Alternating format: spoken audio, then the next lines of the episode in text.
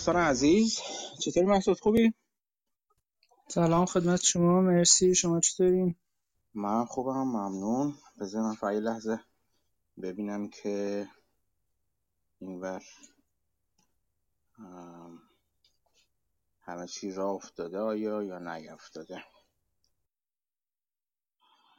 یه دو سه دقیقه صبر کنیم یه بچه ها اگه می‌خوام بیشتر بیان بیان و شروع کنیم به صحبت کردن که ببینیم چه خبره.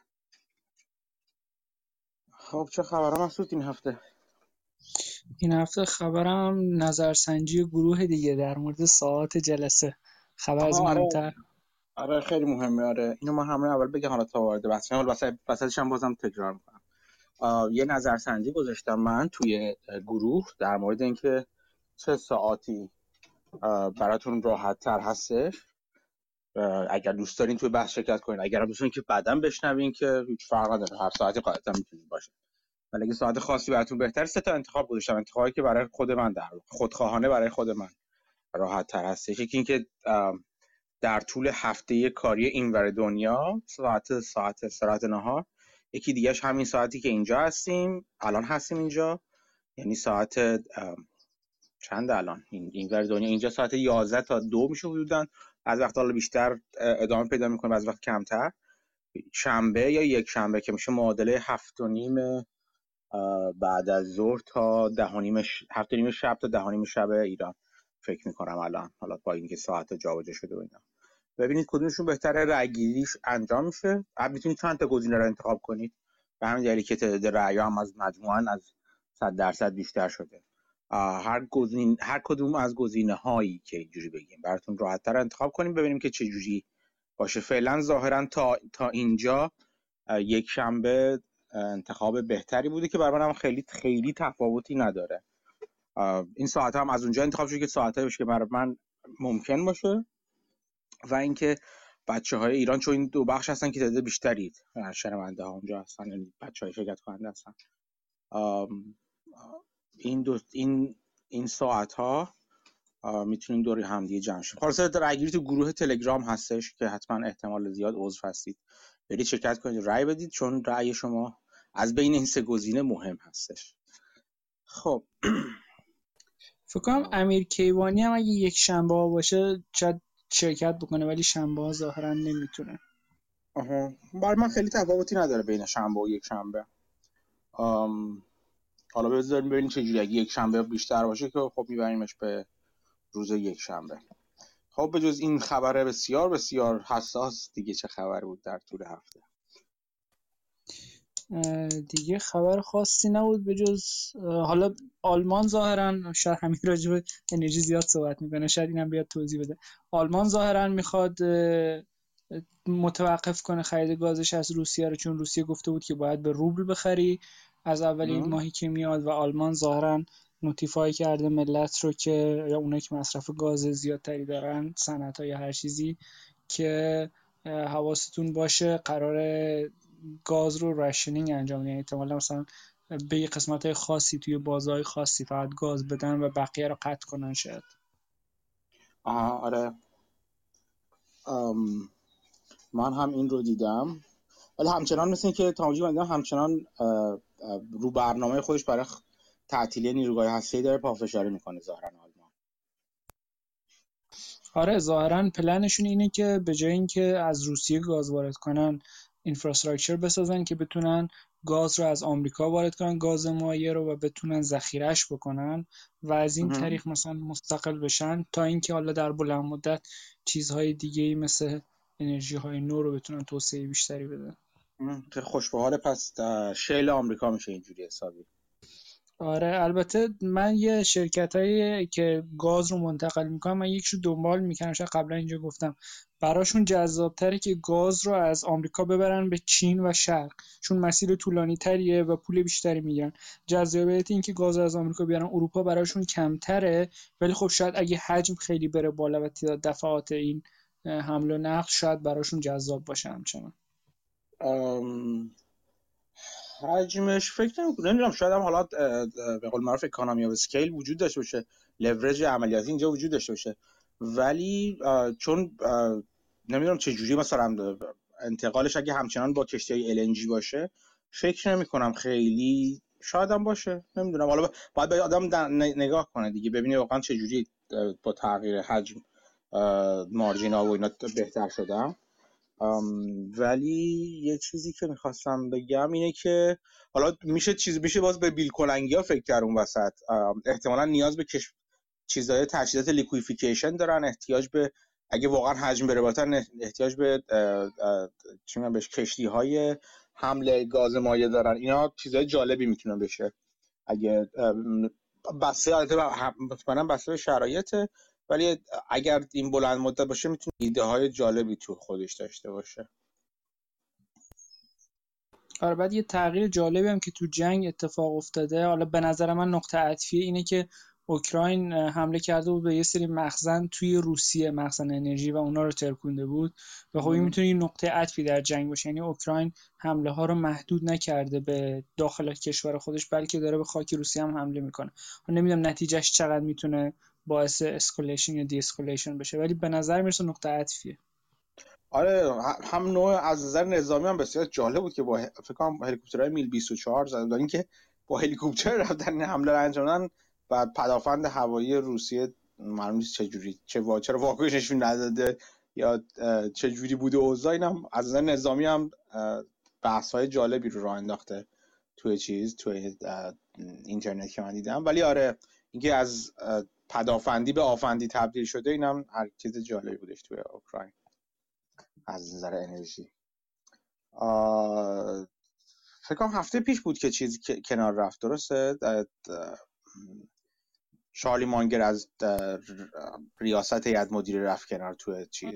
شاید هم در طول این هفته شاید هفته پیش بود. ولی خب همچنان تو ولی اولی هفته داور راجبش حرف می‌زدن و می‌گفتن که یک یکشون گفت که آره چارلی مانگر اومده قرض کرده آن مارجین علی بابا رو خریده حالا میگه خداحافظ.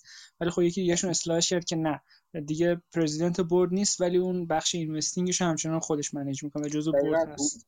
نامه که من گذاشتم دقیقا گفته که راجبه بعضی مسائل همچنان نظارت مستقیم داره از جمله اینوستمنت.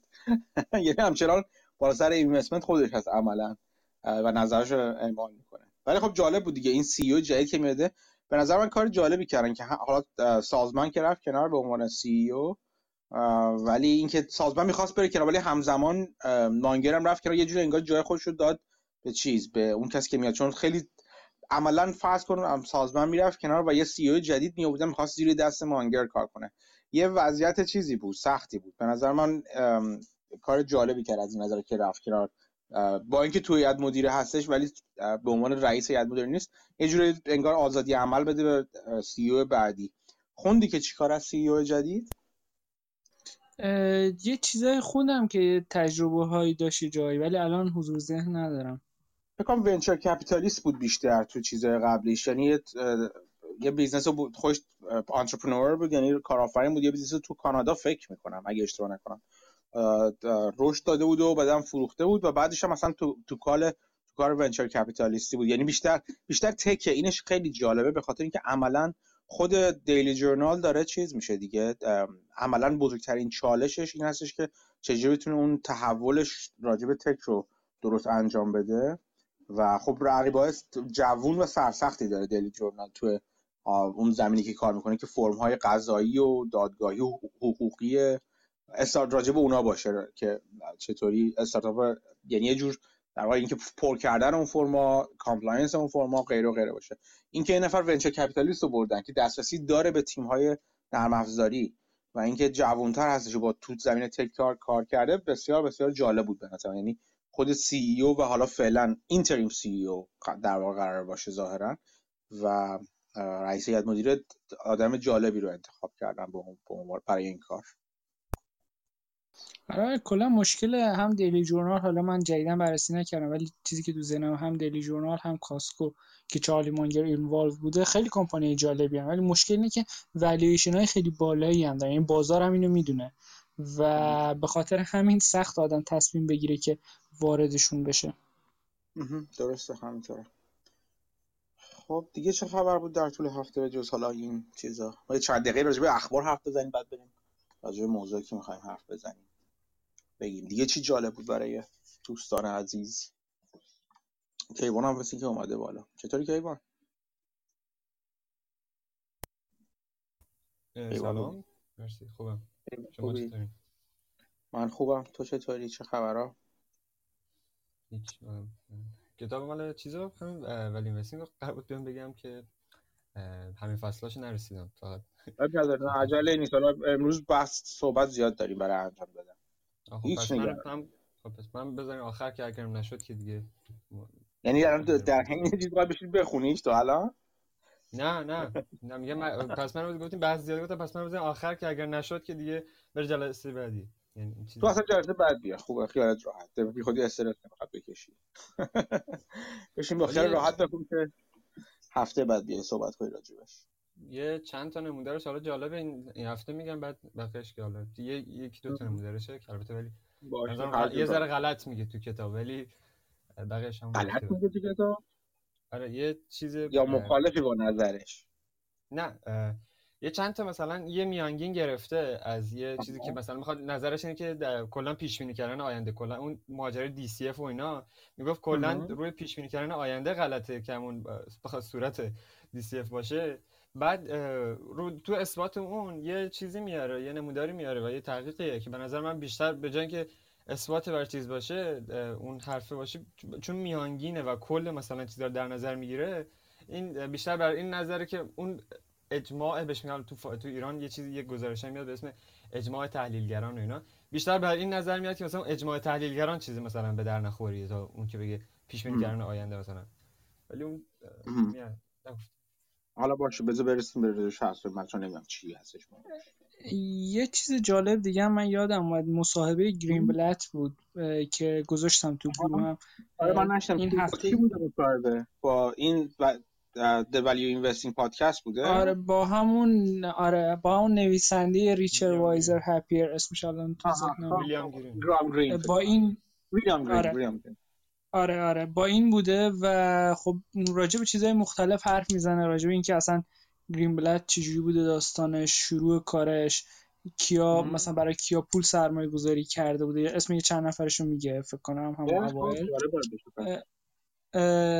مثلا فکر کنم اسم چند الان باید فکر کنم. یه چند تا آدم معروف بوده مثلا نمی‌دونم شاید برای سروس پول سرمایه گذاری می‌کرده یا چند نفر دیگه هم بودن. چند تا آدم معروف بودن الان یا با فکر کنم. ولی خب اینو اینو میگه. بعد می‌رسه به اینجا که راجع ماجیک فرمولا حرف می‌زنه. که این سوال هم ازش می‌پرسن که شما تو اسکارایل مثلا میگه اون مالتیپل اکوایرز مالتیپل بهتر کار می‌کنه و بهتر از magic formula return میده. که گرین‌بلت میگه ببینیم magic formula اولین چیزی که من به ذهنم رسیده و back test کردیم تو اون زمان. و من publish ش کردم. این ویژگی های جالب رو هم داره. ادعا نکردیم بهترین چیزه. جالب این هست که نمیگه چیزی بهترین پیدا کردم یا نه. ولی خب میگه اینه. و میگه با acquirer's multiple اگه مقایسه بکنی با اون روش اتفاقی میفته اینه که اون روش volatility ش بیشتره ولی return ش هم بیشتره. اینم میگه و clarify می‌کنه یه جورایی. اینم جالب بود. راجع به سرمایه گذاریاش میگه که دیگه اونقدر وقت نمی‌ذاره رو سرمایه گذاری مثلا کاری بکنه مثل اون special situation و اینها. چون وقت گیره و وقتشو داره کارهای دیگه می‌کنه. ولی خب یه چیز جالبی که بخشی از پولش رو گذاشته روی سری سهامایی که بخره و باشن چون undervalue ان و از اون بین به گوگل و مایکروسافت و آمازون اشاره می‌کنه که اینها به نظرش fully priced هنوز نشدن و اینها رو همینجوری داره که نخواد وقت هم بذاره برای investing و این ستا رو تو پورتفولیوش داره. حالا کارهای دیگه هم ظاهرا می‌کنه. ولی خب این بخش از حرفاش که راجع مدرسه و اینا که ساخته حرف می‌زنه. کلا مصاحبه جالبیه. خیلی داره باید بشم پس نگاه کنم. گوش کنم یا نگاه کنم حتما. یوتیوبش هست یا فقط صوتی من یوتیوب سرچ کردم اون هم صوتی پیدا کردم. یا تصویریش وجود نداره یا من اونو پیدا نکردم. خیلی سرچ نکردم البته ولی اسمش رو سرچ کردم یوتیوب هم یه فایل صوتی پیدا کردم. خوب خیلی عالی. مرسی از توصیت آره در مورد اینکه پول یعنی حالا seed investing ش یا قسمتی از fund قسمتی از fund شو افراد معروف و سرمایه‌گذاران دیگه معروف گذاشتن. خیلی جالب. خودش هم می‌دونی که برای چند برای چند نفر سرمایه گذار یعنی سرم... seed investment یا اون سرمایه اولیه یا اولیه های چند نفر رو داده یکی از معروفترینش هم احتمالاً می‌شناسین که کیه. ها می‌دونی کیه؟ گفت اولش یه چیزه الان یادم نیست اگه بگین احتمالا یادم میاد. آره، کسی اگه بچه ها می‌دونی که کدوم سرمایه‌گذار معروفی است که پول اولیش رو در واقع چیز داده؟ گرین بلد داده. اگه بدونی خیلی جالب آفرین. آره مایکل بری آره. مایکل بری پول اولیش رو گرین بلد داده. و در واقع در واقع کشف کشف مایکل بری با گرین بلت بوده.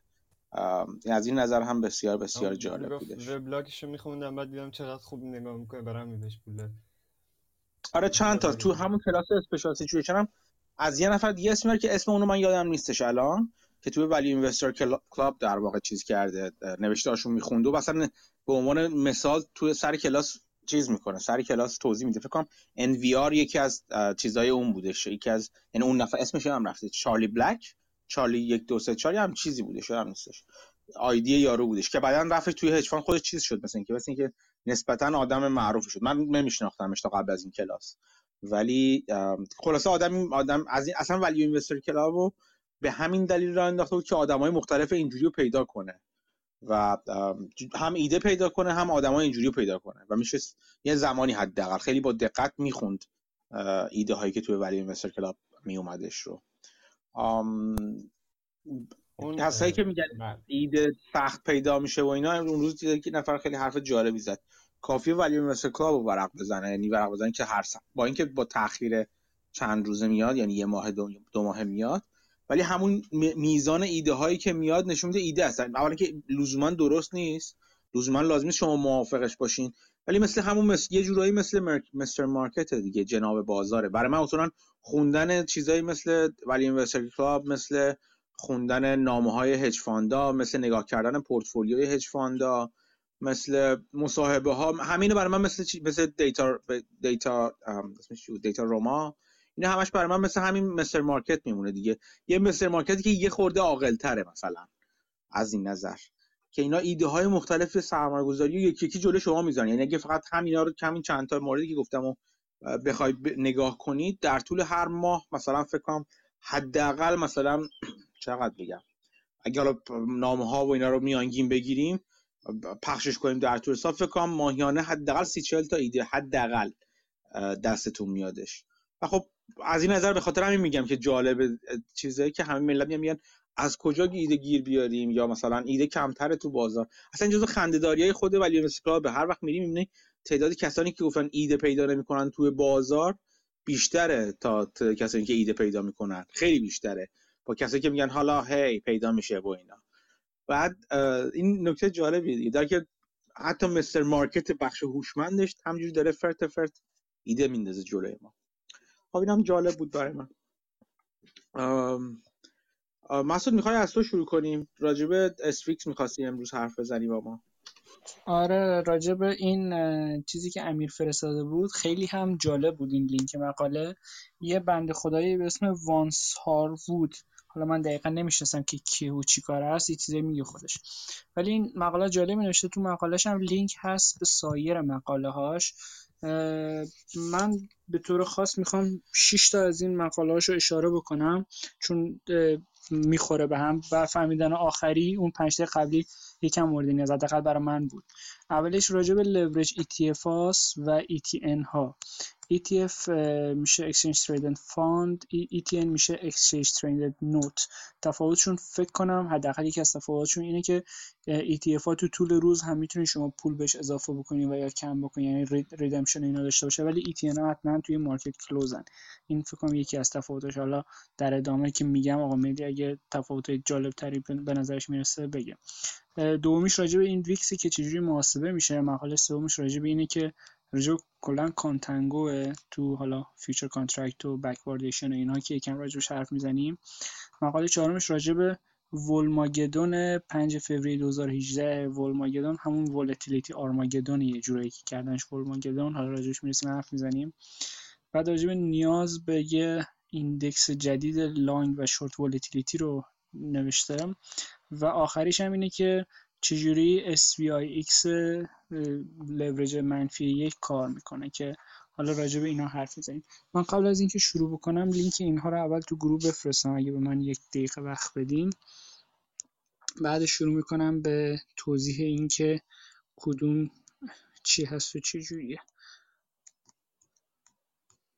خب همه این لینک ها رو اگه دنبال بکنید تو همون مقاله اولی این لینک ها به هم وصلن همه و خب می‌تونین همه اینها رو ببینین خب.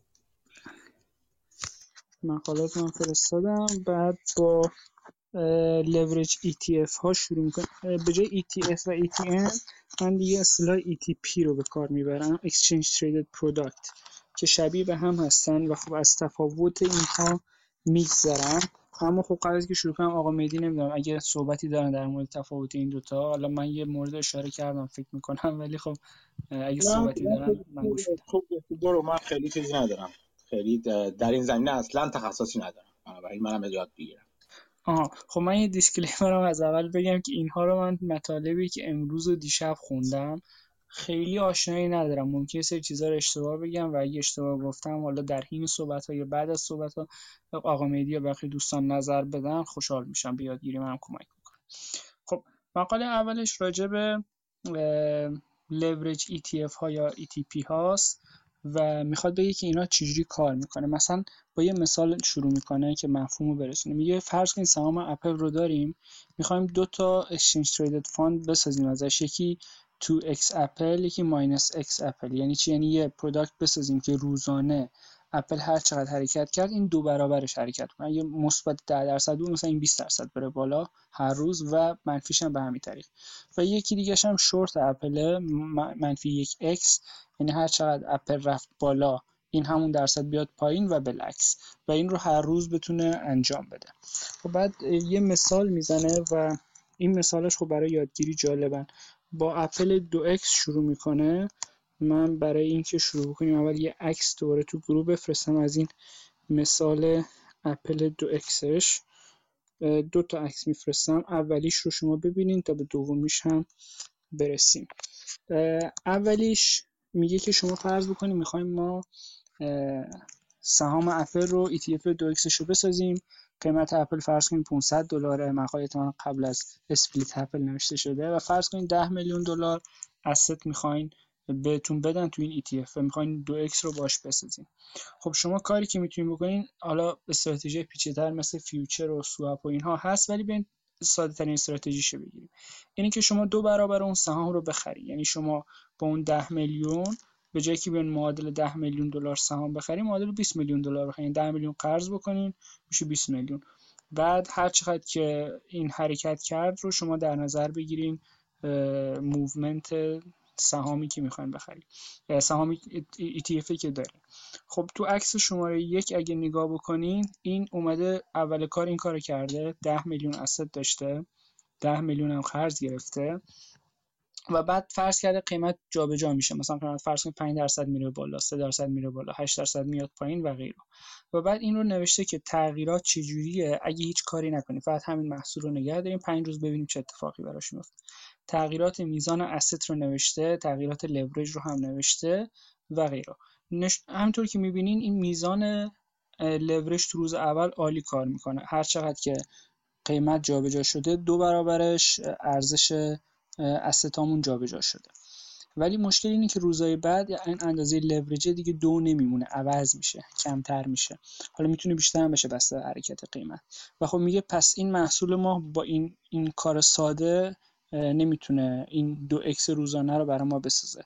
خب پس چه کاری باید انجام بدیم؟ باید rebalancing انجام بدیم. تو عکس دوم این rebalancing رو انجام میده. rebalancing ش یعنی چی؟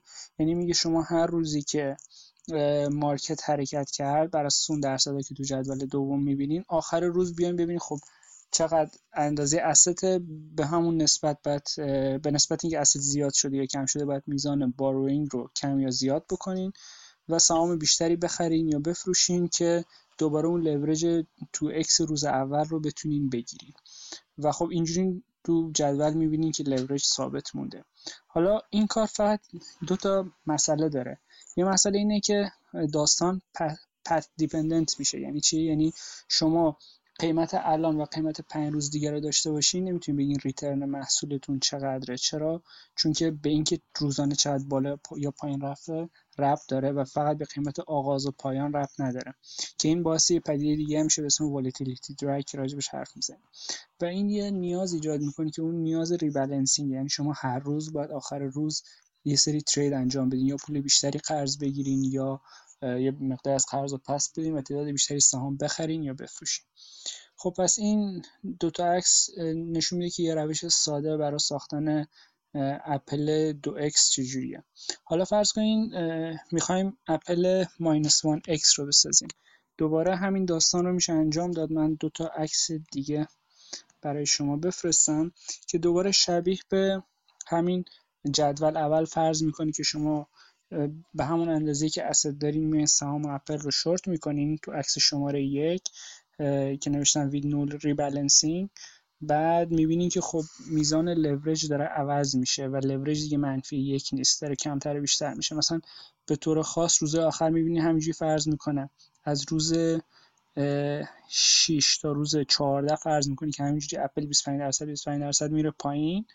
ولی لورج شما از منفی یک داره به صفر نزدیک میشه یعنی عملا دیگه لورجی نداریم و این خب یه داستان دیگه ای رو مطرح می‌کنه. میگه که شما وقتی که short selling انجام میدین بیشتر از 100 درصد asset تون نمی‌تونه بره بالا. ولی اگه لورجتون منفی x باشه که تو جدول بعدی نشون داده میشه rebalancing باید انجام بدین و مثل اون تو اکس لورج باید ببینین خب بعد path dependent میشه داستان. و rebalancing که انجام میدین اون لورج رو نگه میداره اینجوری دیگه مثل شورت کردن عادی نیست که مثلا فرض کنید اپل رو می‌خریم 500 دلار اگه سهام اپل صفر بشه خب شما 500 دلار سود کردین.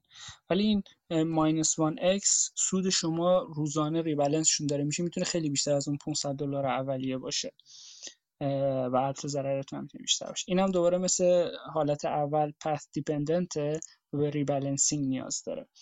و خب این یه حالت ساده ای رو نشون میده که چجوری شما می‌تونید یه لورج ETF بسازین و این لورج ETF ها چجوری کار می‌کنن.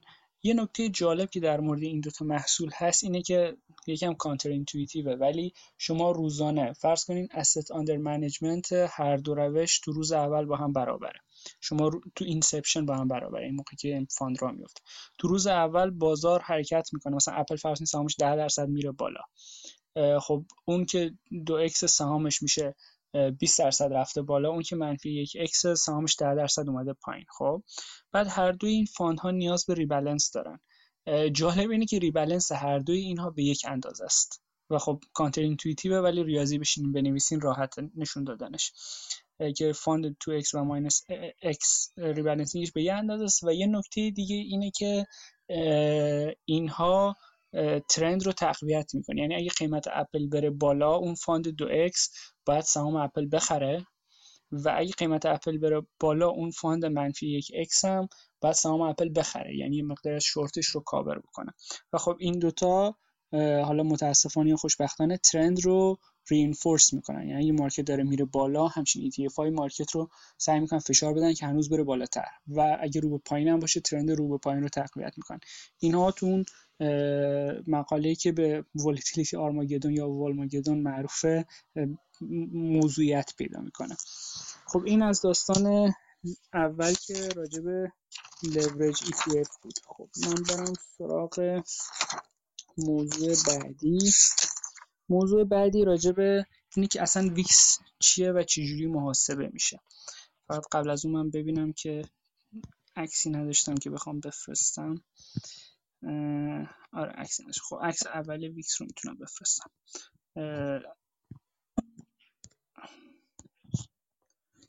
خب VIX یا volatility index index ی که یه جورایی به اسم fear index یا چیزای دیگه ازش بهش یاد میشه. ولی در واقع داره implied volatility option هایی که روی S&P معامله میشن رو میگه.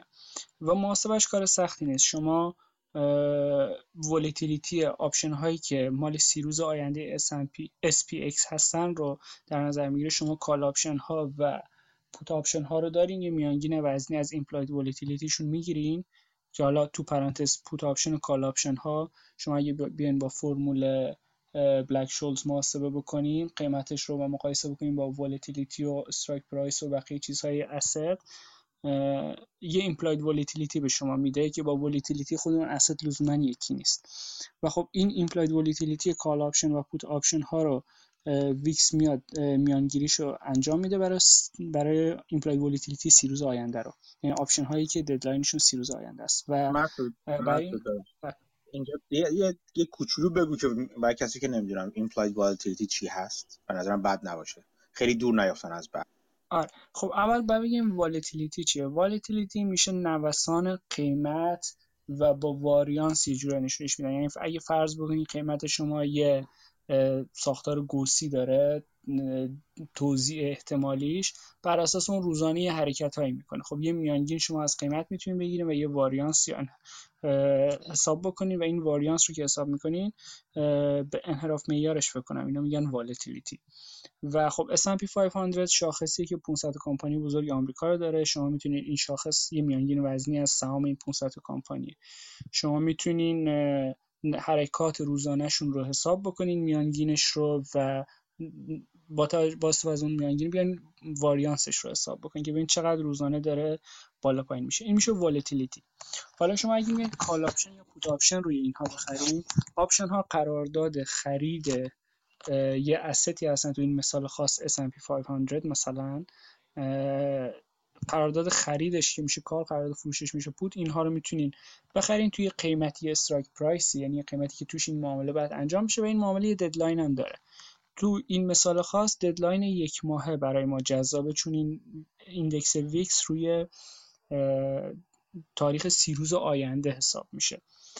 و حالا داستان اینه که شما option هایی که دارین لزوما سی روزه نیستن سی روز آینده نیستن برای S&P option ها یه weekly داریم یه monthly داریم که weekly اش خب هر هفته است monthly ش هر ماه و یکیش چهارشنبه هاست یکیش جمعه سوم هر ماه.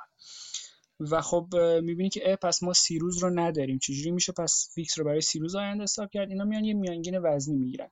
میگن شما فرض بکنید قرارداد option داریم برای مثلا 28 روز آینده و برای یه هفته بعدش مثلا 35 روز آینده. شما بین این دوتا implied volatility اینها یه میانگین وزنی حساب می‌کنین به طوری که میانگین سی روز اونی که به سی روز نزدیکتره وزنش بیشتر و اینجوری میان میانگین وزنی volatility رو حساب می‌کنین.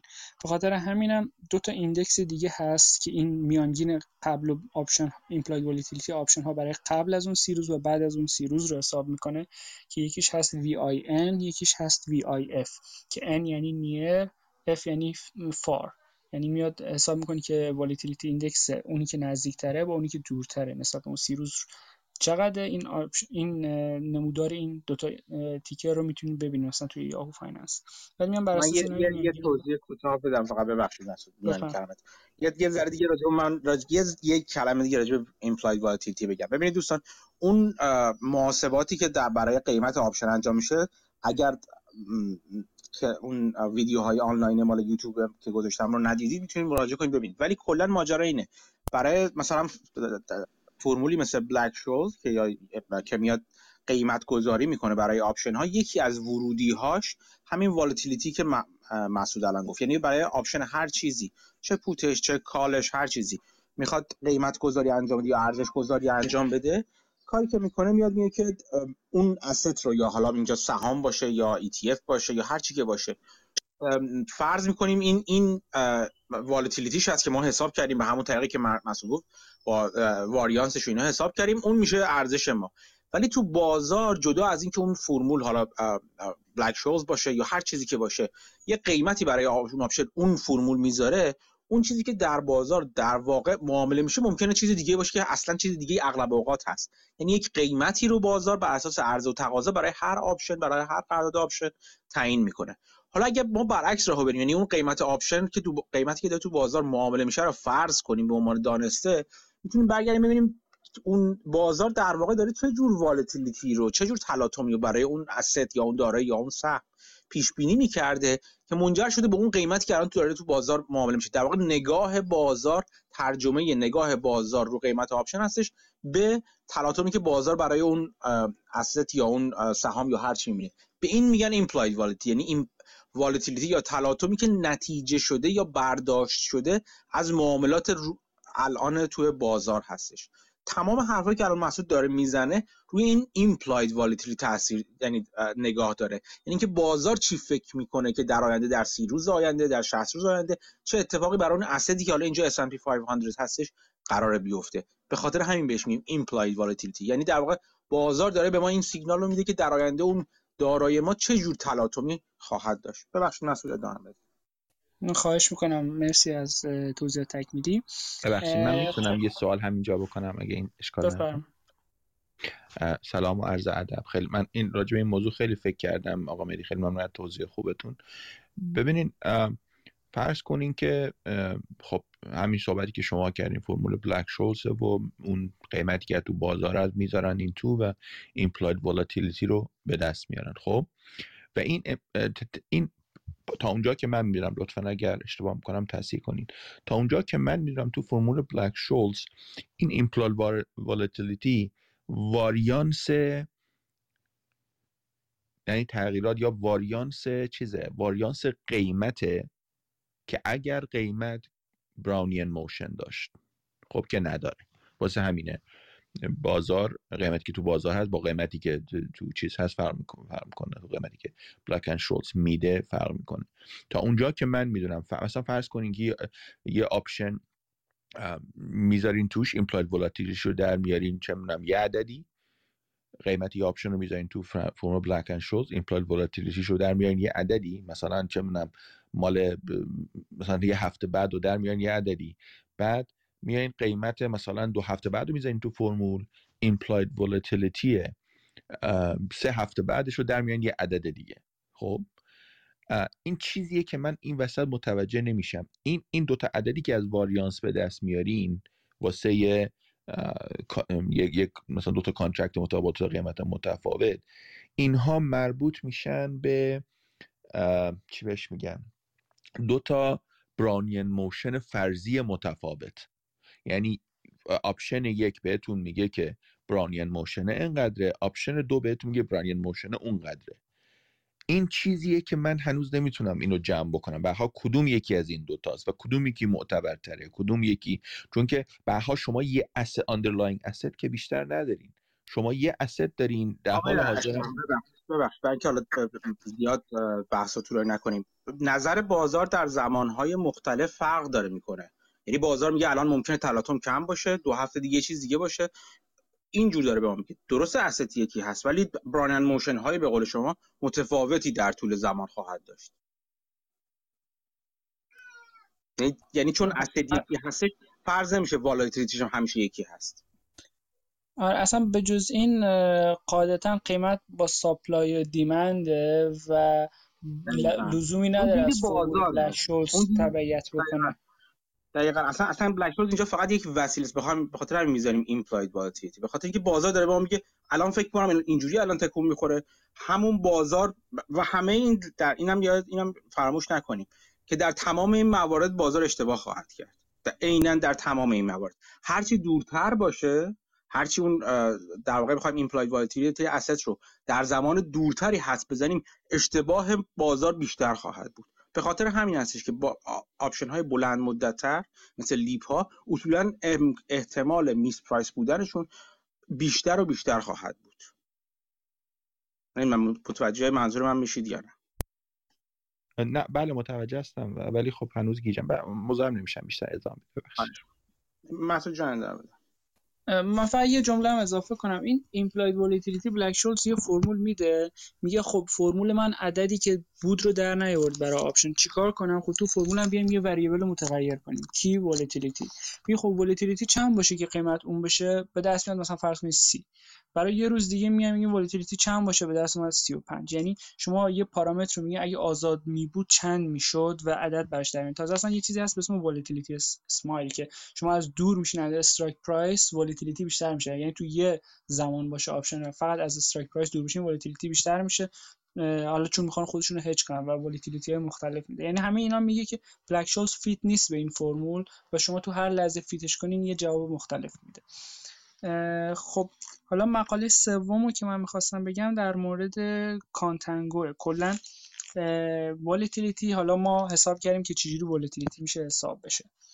بعد این volatility رو که شما حساب می‌کنی اینها میان بر اساسش future contract می نویسن که حالا بعد توضیح بدیم future contract چیه. future contract یه قراردادی که طرفین می نویسن مثلا روی asset ای با یه قیمتی و قیمت و اون asset رو مثلا ممکنه چه نفت طلا یا هر چی باشه که اون دست به دست میشه مثلا من یه میلیون بشکه نفت از شما تو فلان تاریخ می‌خرم با این قیمت. خب این میشه یه future contract و خب این دست به دست میشه و یا می‌تونه قیمتش دست به دست بشه. یعنی شما ببینید که خب این قراردادی که من با شما بستم با این قیمت چقدر مابه‌التفاوت قیمتش تو اون روز با قیمت بازار هست اون مابه‌التفاوت رو پرداخت بکنید که میشه future contract ولی اینا میان روی VIX که implied volatility یه میانگین وزنی از implied volatility سی روز آینده بازاره روی S&P 500 اینا میان روش future contract می‌نویسن که این future contract ها یک ماه دو ماه تا هفت یا هشت ماه داره و اینها رو می‌نویسن. و حالا میان بر اساس این future contract ها میان ETF های مختلف تعریف می‌کنن مثل مثلا VXX و UVXX مثلا. این کاری که VXX می‌کنه سعی می‌کنه VIX رو دنبال بکنه ولی نمیاد خود VIX رو دنبال بکنه. چون VIX لحظه ای چیزی نیست که شما بتونید خرید و فروشش بکنید. کاری که می‌کنن اینه که اینها میان یه میانگین وزنی از قراردادهای future روی VIX می‌سازن با deadline سی روزه برای سی روز آینده. و این میانگین وزنی رو با قراردادهای یک و دو ماهه‌ای که future contract های یک و دو ماهی که روی VIX هست می‌سازن. مدلای دیگه هست که با تاریخ های بلند مثل 4 و 7 ماه هم کار می‌کنه ولی حالا مثلا VXX با یک و دو ماه کار می‌کنه می‌خواد سی روزه نگه داره deadline ش رو. تاریخ مثلا میانگین وزنی اون future contract هاشه چیکار می‌کنه؟ فرض کنید شما یه future contract دارین سی روز دیگه است برای یک ماه. خب همه asset تون رو میاین اگه VXX رو می‌خواین در نظر بگیرین همه asset تون رو میاین اون future contract رو می‌خرین. حالا شما فرض بکنین که ده روز میگذره. خب اون future contract دیگه میانگین این تاریخش میشه 20 روز نمیشه سی روزی که شما می‌خواستین پس چیکار می‌کنین؟ شما هر روز که rebalance می‌کنین. یه روز از اون future contract سی روزه که شد 29 روز و معادل یه روز اون نسبت از asset رو کم می‌کنین و قرارداد دو ماهه می‌خرین. و همینجوری که میره جلو از قراردادهای ماه اول کم می‌کنین تا به قراردادهای ماه دوم اضافه بشه. و وقتی که رسیدین به deadline future ماه اولتون که دیگه مثلا داره باطل میشه فرداش شما همه asset هاتون منتقل شده به ماه بعدی.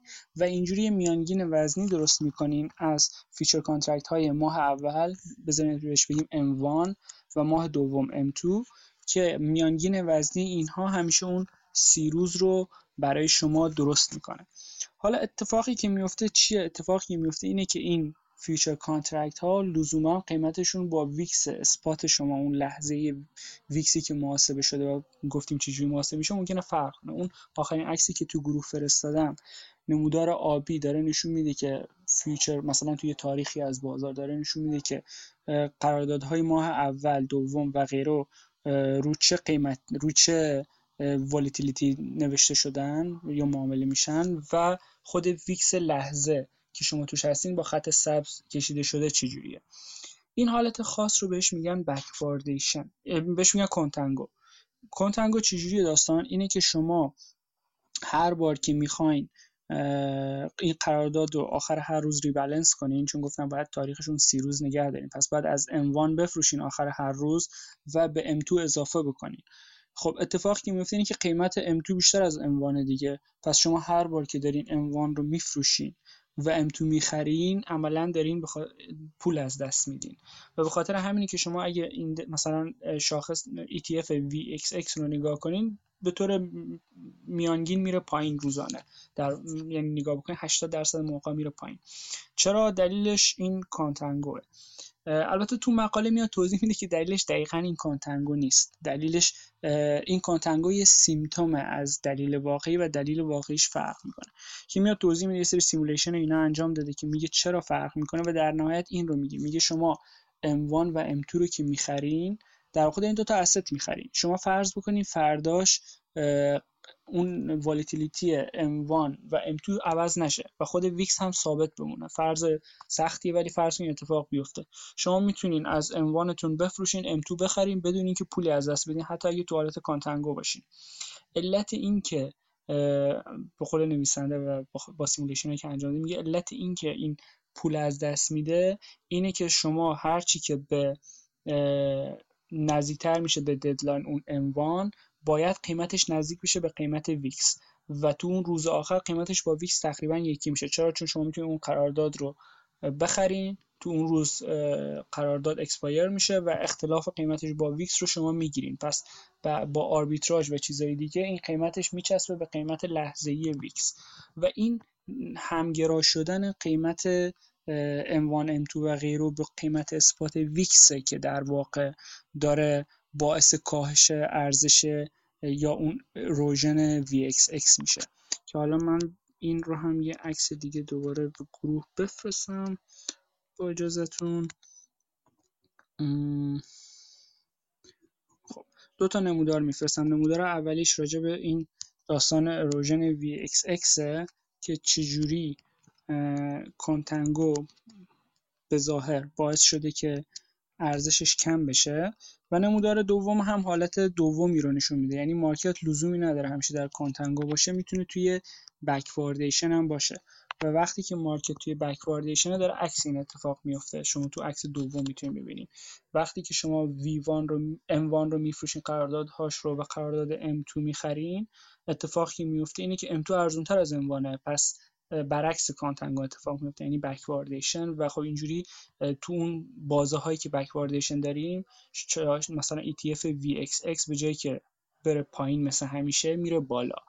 و index های دیگه هم هست مثل UVXX که اون هم رفتار مشابهی داره. UVXX دو برابر حرکت روزانه VIX رو انجام میده. و خب دوباره بحث کانتنگو و بکواردیشن اینجا اهمیت پیدا می‌کنه. بعد دیگه به شما بگم که خب این داستان ها رو گفتم. اگه سوالی هست یا آقا مدید چیز تکمیلی بگم من برم مقاله بعدی اگه نه. من چیزی ندارم.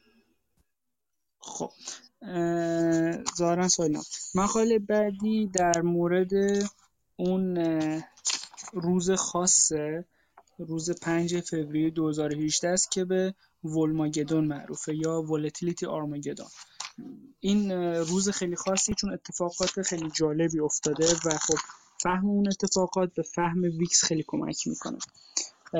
توی تاریخ 5 فوریه 2018 S&P 500 4 و یک دهم درصد ریخت توی یه روز که خیلی اتفاق بزرگی نبوده قبلا از این اتفاق افتاده بزرگتر از این اتفاق افتاده.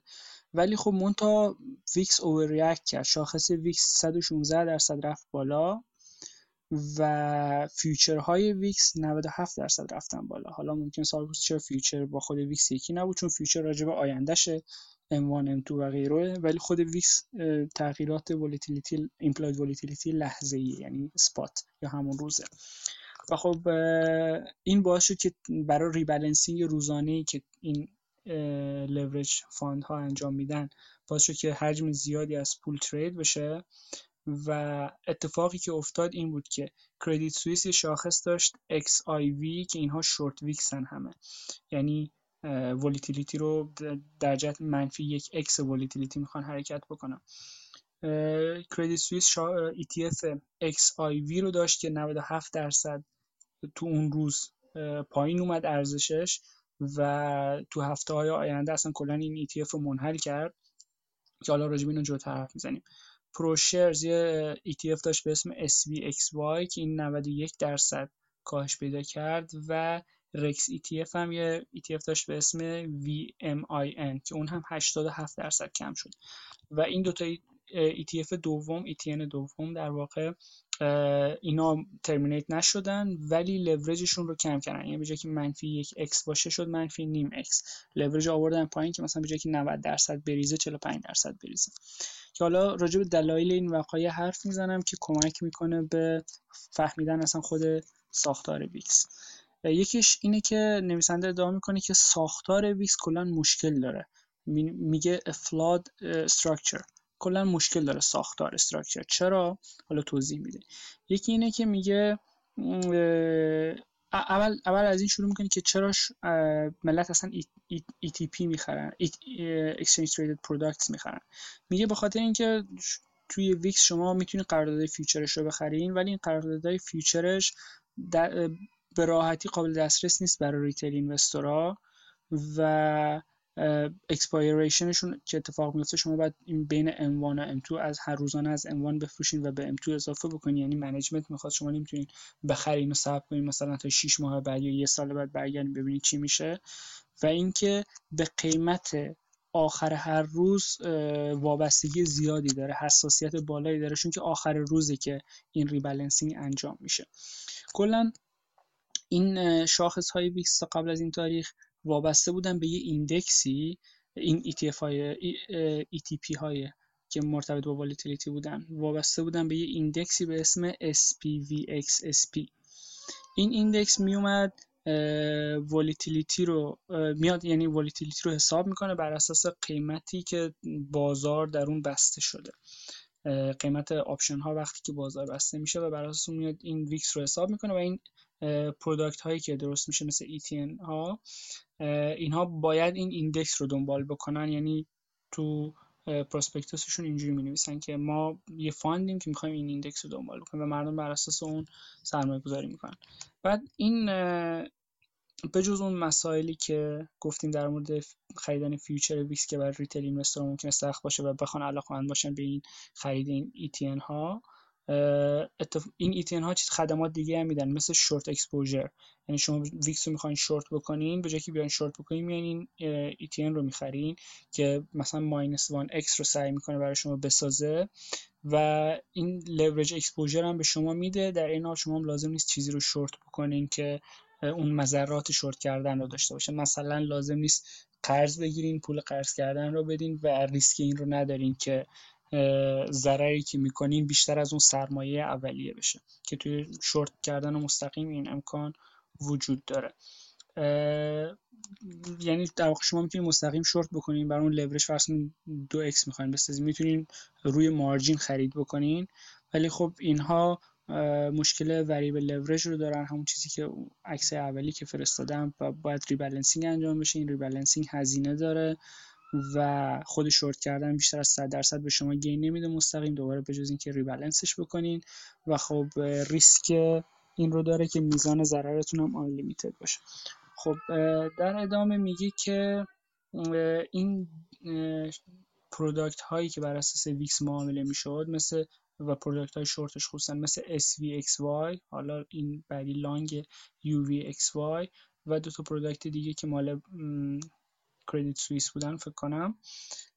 اینها این مشکلات رو داشتن مشکلات لورج ETF ها رو. یعنی یکیش اینه که path dependent ن یعنی اینکه بین چند روز چجوری از نقطه یک به نقطه دو رسیدیم مهمه. چون آخر هر روز باید rebalance بشن. مشکل volatility drag رو دارن. volatility drag یعنی اینکه شما فرض کنید قیمت اپل امروز فرض کنین 50 درصد بره بالا مثلا 100 درصد بره بالا روز بعد 50 درصد بیاد پایین. اتفاقی میفته اینه که بعد دو روز قیمت سهام اپل سر جاشه. ولی شما اگه بیاین لورج شده این رو انجام بدید مثلا لورج دو برابرش رو تو روز اول 100 درصد 200 درصد میره بالا. تو روز دوم به جایی که 50 درصد بیاد پایین 100 درصد میاد یعنی صفر میشه. و حالا اگه صفر هم نشه درصد پایینتر هم حساب بکنیم دوباره عدداش یکی نمیشه. یعنی قیمت سهام برگشت سر جای خودش ولی قیمت لورج ETF شما پایین تره و اینو بهش میگن volatility drag که این مشکل لورج ETF هاست یکی از مشکلاتشه.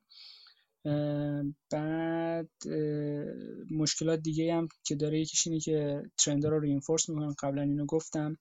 یعنی اگه بازار رو به بالا باشه شما باید سهام رو بخرین قیمت رو بالاتر حل میده. به طور خاص تو این مثال اگه قیمت futures ها بره بالاتر شما باید futures بیشتری بخرین. این یعنی که قیمت option رفته بوده بالاتر و کسی که اون future رو داره میفروشه و خودش رو هج می‌کنه باید option های بیشتری بخره.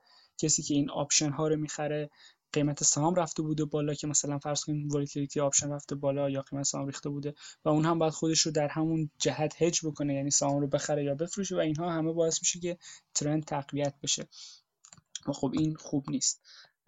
مورد دوم که می‌گفت اینه که حالا بذاریم یه لحظه من برگردم به اون عکس ها ببینم چیزی رو جا نذاشتم چون بکواردیشن رو براتون فرستادم. آها این, این رو هم بفرستم. خب این عکس جدیدی که میفرستم یکی از دلایل دیگهشه. می‌گفت که دلیل دوم اینه که relying on the past to predict the future. بر اساس دیتاهای گذشته اینا نگاه می‌کردن. تو این عکس جدید مشخصی که ویکس که ستونهای آبی رنگه معمولا عددش بیشتر از این شاخص SPVX پیه این دلیلش این بود که future contract ها کمتر تاثیر میپذیرفتن از VIX.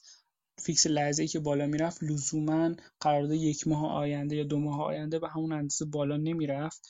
و خب این باعث می‌شد که مثلا حرکت future future VIX شاید 45 درصد حرکت خود VIX باشه.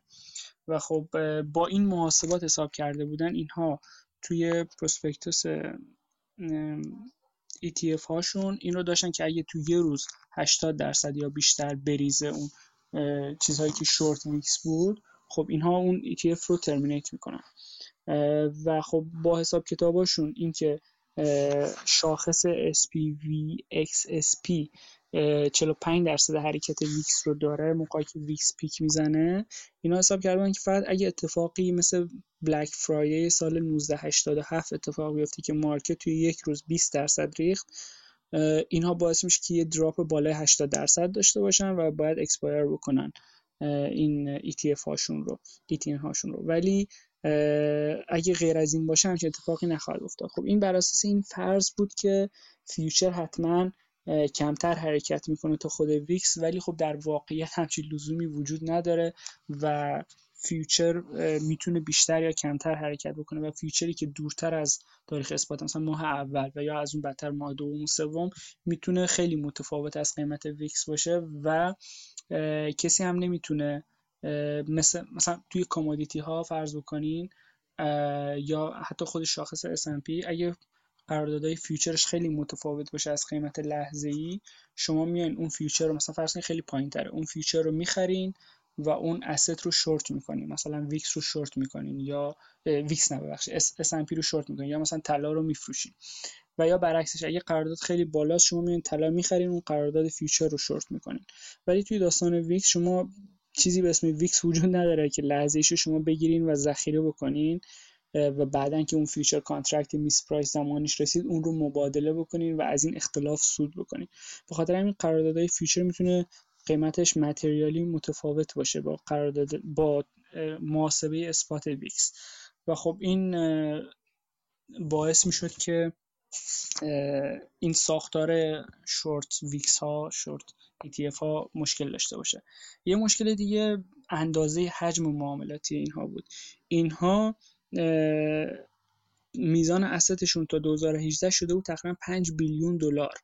و خب کل قراردادهای فیچر ویکسی که معامله می‌شد تا آخر سال 2000 تا, تا آخر 2017 قبل از 2018 کل اون قراردادها ارزشش مثلا تقریبا بود 7 میلیارد دلار. و خب نسبت این 5 میلیارد دلاری که استای لورد ETF روی ویکس بود با اون کل حجمی که داشون فیچرهای ویکس معامله می‌شد قابل مقایسه بود. یعنی عدد کمی نبود. و خب شما آخر هر روز باید rebalance انجام بدیم طبق اون حرفایی که قبلا زدیم. و خب این rebalance شما متناسب با دو تا چیزه. یکی اندازه حرکت شاخص SPV XSP و یکی هم حجم asset ی که شما دارین. یعنی حرکت بزرگتر rebalancing بزرگتر ایجاد می‌کنه. اندازه asset بزرگتر هم خب rebalancing بزرگتر ایجاد می‌کنه. و اتفاقی که افتاد توی اون 2018 این بود که تقریبا توی اون 5 فوریه 2018 این بود که index 4 درصد ریخت. ولی شاخص VIX 116 درصد رفت بالا و تقریبا 4 میلیارد دلار باید معامله می‌شد. و خب این 4 میلیارد دلار توی future ی که والیومش 7 میلیارده خب خیلی زیاده. و خب میگم باید معامله می‌شد چون یه سری ها نتونستن معامله بکنن و خب شانس هم آوردن چون روز بعدش قیمت اومد پایین. ولی خب می‌تونست این باعث بشه که ضرر هم بکنن. و خب در واقع اون بنچمارکی که می‌خواستن دنبال بکنن نتونسته بودن دنبال بکنن. و خب یه مشکل دیگه ساختاری این بود که همه این قراردادها از یک ماه به دو ماهه که باید rebalance بشه همه اینها باید توی market close اتفاق بیفته. و این اتفاق ساعت 4 و 15 دقیقه عصر ساحل شرقی آمریکا بود. و خب شما در نظر بگیرید که 4 میلیون 4 میلیارد دلار معادل future VIX باید معامله بشه و دست به دست بشه و همه اینها در یک لحظه انجام بشه. موقعی بازار داره بسته میشه. خب این اتفاقی افتاد باعث شد که خب قیمت VIX به شدت بره بالا و این باعث شد که یه سری از اصلا تریدرها اصلا بیان فرانت ران بکنن. اینا می‌دیدن که خیلی از این ETF ها باید بخرن این قراردادها رو و اینا میمدن. خب چند دقیقه قبلش این قراردادها رو میخریدن و با قیمت خیلی بیشتری به اینا میفروختن و اصلا بعضیا هم که این قراردادها رو داشتن اصلا دیگه علاقه به فروشش خیلی نداشتن چون قیمت به شدت بالا رفته بود. و خب این رو هم من یه عکس بفرستم دوباره که شما ببینین نمودارش اتفاقاتی براش افتاد.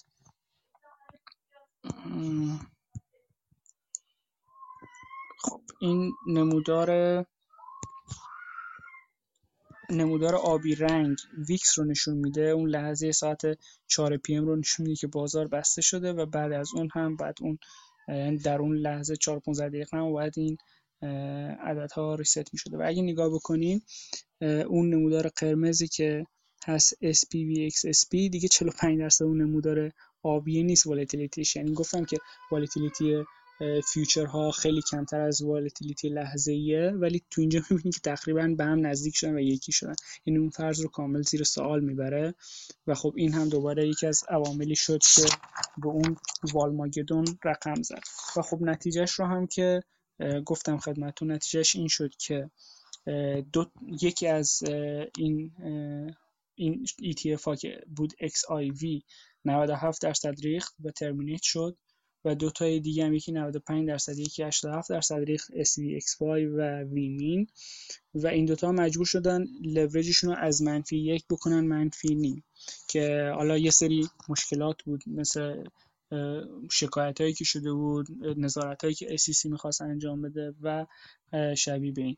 یه علت دیگه هم که اینها رو اون اول XIV رو هم بستن اینه که وقتی که asset 97 درصد میریزه یعنی اون asset under management اونقدر کم میشه که اصلا دیگه صرف نمی‌کنن این محصول رو اینا داشته باشن. خب اگه در این مورد سوالی هست صحبت بکنیم اگه نه من برم مقاله بعدی. مسعود الان می‌دونی حجم معاملاتی که انجام میشه روی حالا SVIX اینا چقدر هست یا خود VIX چقدر هست؟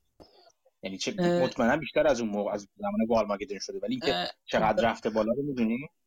بعد از 2018 خب این اصلا dry شده خشک شدن.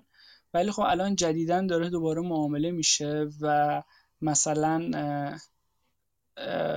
دقیقا نمی‌دونم. تو این مقاله حالا اون بخش آخرش میگم که تقریبا 300 هزار تا قرارداد اون VIX معامله میشه. ولی خب دوباره احتمالا بعد یه مدت که volatility یا بازی کم میشه بیشتر میشه. الان دقیقا نمیام مطمئن نیستم بیشتر از اون تاریخ 2018 باشه به خاطر این اتفاقاتی که افتاده بوده. خود VIX چطور؟ چون VIX که دیگه غالبا باید بیشتر باشه الان چیزش حجمش. منظورتون کدوم؟ VIX که خود خود VIX که چیزه؟ محص... خود VIX یه شاخص ریاضیه اگه اشتباه نکنم. نه نه نه یعنی منظورم future منظورم future future های مربوط به VIX. حجم معاملات بیشتر شده یا نه؟ نمی‌دونم نمی‌دونم متاسفم. بعد از 2018 و 2019 به شدت کم شده بوده. در حال حاضر رو ولی نمی‌دونم. مرسی. خب من ببینم عکس دیگه دارم یا نه باید برم مقاله بعدی.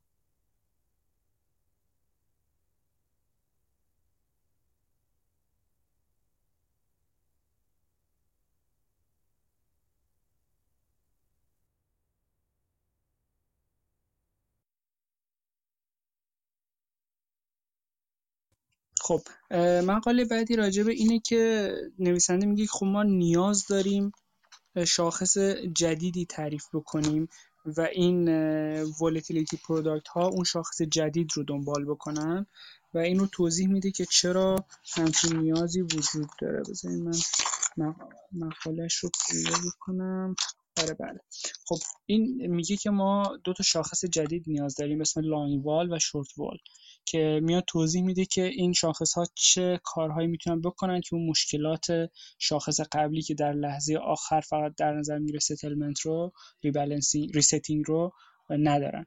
این میگه این شاخص جدید دو تا ویژگی داره. یکی اینه که trade at settlement داره. یعنی شما وقتی که trade بسته میشه شما می‌تونید معامله بکنین تا یه بازه زمانی با اون قیمتی که بازار بسته شده و حالا با یه spread ی و خب این باعث میشه که اون همه معاملات نخواد در یک لحظه انجام بشه. تاثیر داره ولی تاثیر خیلی زیادی نداره. اون اتفاق تغییر دومی که جالب تره اینه که میگن به جایی که شما بیاین توی دقیقه آخر مثلا ساعت رأس ساعت 4 و 15 دقیقه رأس ساعت 4 عصر بیان حساب بکنین تغییر قیمت future ها رو تغییر قیمت future ها رو بر اساس اون بیان حساب بکنین شاخصی benchmark ی که می‌خواین محصولاتتون track بکنن. شما بیاین 15 دقیقه آخر رو در نظر بگیرین. هر 5 ثانیه یه sample ببندین یه sample بگیرین از قیمتی که معامله شده. میشه 180 تا sample از اینها میانگین وزنی بگیرین. شما در واقع دارین یه سری sample می‌گیرین از M1 و M2 future ها و قراردادهای future VIX رو با این کار شما دیگه به اون لحظه آخر وابسته نیستین که تو اون لحظه آخر اسپایک بزنه و خب تاثیرات خیلی بدی برای ETF های شما داشته باشه. و توی عکس اولی که فرستادم لانگ رو نشون میده. خب لانگ به خاطر مسئله کنتانگو بیشتر مواقع رو به پایینه که این حرکت رو به پایین رو می‌تونیم ببینین و البته آره لانگوار رو نشون میده که نمودار آبی رنگه و بعد نمودار قرمز رنگ رو نشون میده که اون benchmark ه. بعد شما یه سری spike می‌بینین توی اون benchmark SPVXSP که اون spike ها توی اون شاخص آبی رنگ خیلی کمتر شده و اینها به خاطر اون داستان میانگین وزنی. و خب تو عکس دوم شورتش رو مقایسه می‌کنه همونجور که می‌بینین 80 درصد مواقع این بالا میره. یعنی ملت اون short VIX رو long می‌کنن که از اون contango یا اون erosion ی که اتفاق میفته تفاوت بین future های VIX و خود VIX spot از این سود ببرن. و خب اون نمودار آبی رنگ و قرمز رنگ نشون میده این شاخص جدیدی که من میگم نمودار آبی رنگی که اون اتفاق 2018 رو که یه افت خیلی عظیمی افت 90 خورده درصد تو نمودار قرمز رنگی تو آبی رنگی خیلی کمتره. و اگه نگاه کنید تقریبا شاید 60 درصد باشه این افت. و خب نشون میده که خب این شاخص خیلی sensitivity کمتری داره نسبت به اون تغییرات آخر کار و اون front running ها و اون مشکلاتی که می‌تونه براش اتفاق بیفته. بعد میگه که شما دو تا کار دیگه می‌تونید شما اول اینکه predict می‌کنه خب این شاخص long vol چجوری در طول زمان خواهد بود. خب اون نمودار اولیه که فرستادم نمودار سبز رنگ. همونجور که می‌بینین به شدت کم میشه و خب این یعنی اینکه شما اگه همچین چیزی رو شورت بکنین ممکنه خیلی سودده باشه. ولی تو نمودار دوم نشون میده که مواظب باشین. درسته تو long term میره پایین ولی تو short term مثلا spike هایی می‌تونه داشته باشه. مثلا یه spike اینجا داره که در طول یک ماه تقریبا از 200 شده 1200 مثلا. یعنی 5 برابر 6 برابر شده و شما وقتی یه چیزی رو شورت می‌کنین و 6 برابر میشه یا باید پول اضافه بذارین و یا margin call میشین. یعنی position short رو میبندن با ضرر بسیار بزرگ. پس شورت کردن مستقیم این شا این volatility product ها لزوما کار خوبی نیست و استفاده از اون ETF های شورتش می‌تونه خیلی ایمنتر باشه. حالا اومده این پیشنهادی رو که میده رو آها این این بر مقاله بعدی. خب این عکس جدید رو در نظر نگیریم. خب این داستانی بود که در مورد شاخص جدیدی بود که می‌گفت ETF ها رو بر اساس این شاخص جدید باید بذارن. و حالا میاد میگه که خب یه محصول جدید اسویکس اومده تو بازار و راجب اون می‌نویسه که چه مزایایی داره. خب میگه که این محصول اسویکس اولا بر اساس شاخص شورتوال تعریف میشه نه بر اساس اون شاخص قبلی که SPV XSP همچی چیزی بود. و خب بر اینورس اون تعریف نمیشه. و این شاخص می‌تونه برای شما دیگه منفی 1x باشه. الان شاخصایی که موجود مثل SPXY اینها منفی نیمن بعد از 2018 و اون لورج آوردن پایین ولی این منفی یک رو برای شما تولید می‌کنه. داستان trade at settlement رو داره که بعد از اینکه اون settlement مشخص میشه قیمتش بعد از اون می‌تونه با یه spread ی order بزنن و خرید و فروش بکنن و اون داستان 15 دقیقه اوریج آخر کار رو هم داره که باعث میشه نتایج نرمتر بشه یا سموث بشه و اون peak ا رو نداشته باشه. بعد اینا یه محدودیت operational هم اضافه می‌کنن به ETNشون و اون اینه که تو هر لحظه بیشتر از 10 درصد از والیوم 15 دقیقه قبل رو حتی اگه افتر مارکت باشه نمی‌تونن معامله بکنن. و خب این باعث میشه که یه خرید خیلی زیادی وارد بازار نشه که بتونه قیمت ها رو به شدت جابجا بکنه. مثل اتفاقی که توی سال 2018 افتاد و اینها معامله می‌ذارن براشون؟ چی؟ یه بگین. محدودیت حجم معامله می‌ذارن براشون آره خود خودشون بر خودشون گذاشتن. یعنی بر اساس آه. این اومدن تعریف کردن. میگن که ما از 15 ما تو هر تریدی که می‌خوایم انجام بدیم نباید بیش از 10 درصد 15 دقیقه اخیر ولیوم 15 دقیقه اخیر باشه. و اینها هر لحظه میان ولیوم 15 دقیقه اخیر رو نگاه می‌کنن بر اساس اون ترید می‌کنن. و اگه کل trade ی که می‌خوان انجام نشه به خاطر این محدودیت خب after market وجود داره. ظاهرا این future ها 24 ساعته معامله میشن و می‌تونن بعد از اون هم با توجه به 10 درصد volume market دوباره trade بکنن تا اینکه برسن به اون کل resting ی که می‌خواستن انجام بدن. و خب همه اینها نتایج ببخشید این که حجمش اینجوری میاره پایین tracking error ش رو زیاد نمی‌کنه؟ چرا دیگه؟ tracking error رو زیاد می‌کنه ولی میگه لانگ ترم این احتمالا به نفع. چیزها سرمایه گذاره و اینو حرکت های یو ناگهانی شدید که همه رو پرت کنه بیرون انجام نمیده. آره. یه جوری داره والتیلیتی اینا رو کم می‌کنه در واقع. آره و در واقع اومده میگه که ما با این کار شاخصمون رو همچنان می‌تونیم دنبال بکنیم ولی این مشکل رو نداشته باشیم. البته اینجا برای من سواله چرا خب trade رو محدود بکنیم به 15 دقیقه آخر؟ شما که trade رو تقسیم بکنیم به کل روز و با توجه به قیمت های اونجا خب یه میانگین روزانه می‌گیریم به جایی که یه میانگین لحظه ای بگیریم و اون رو راحت‌تر هم میشه track کرد. چون پیوسته عملا یا هر 20 دقیقه 20 هر نیم ساعت نیم ساعت معامله حالا اینو می‌تونیم بحث کنیم.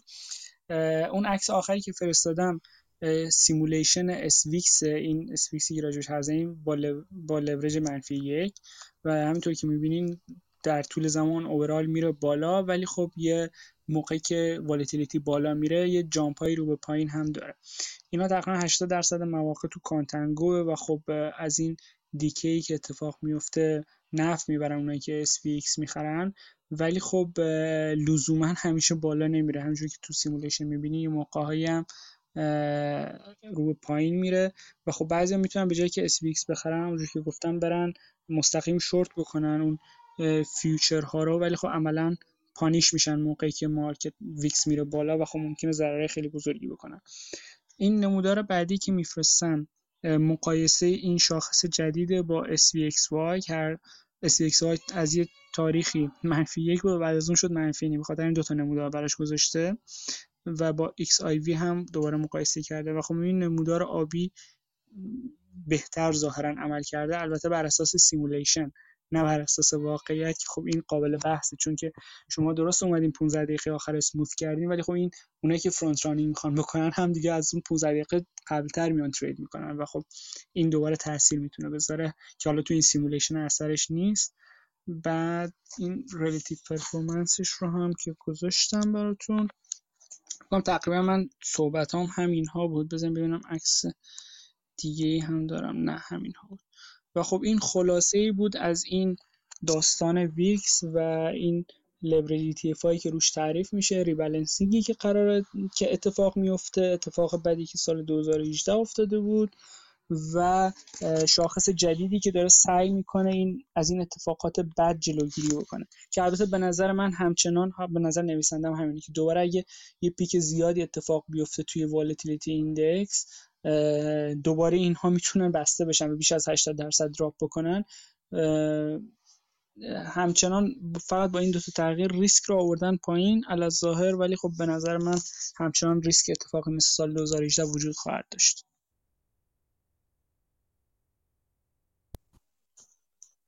مرسی مسعود. بسیار جالب بود. من که کلی چیز یاد گرفتم. دوستان اگه سوالی دارن می‌خوان از مسعود بپرسن. من یه سوال سریع کنم. این عکسایی که آقا مسعود فرمودن کجا پست می‌کنی؟ آها ببخشید من بعد می‌گفتم. زودتر عذر می‌خوام. توی گروه تلگرام هستش. یکی از دوستان من دیدم لینکشو توی چت توی همین گفتگومون گذاشته اگه دوستانی می‌خوان ببینن. لینک گروه تلگرام اونجا گذاشتن مسعود خود مقاله اصل مقاله ها لینک مقاله ها رو هم گذاشته که اگه خاصی بیشتر و دقیق تر مطالعه کنید اونجا بتونید دسترسی داشته باشید.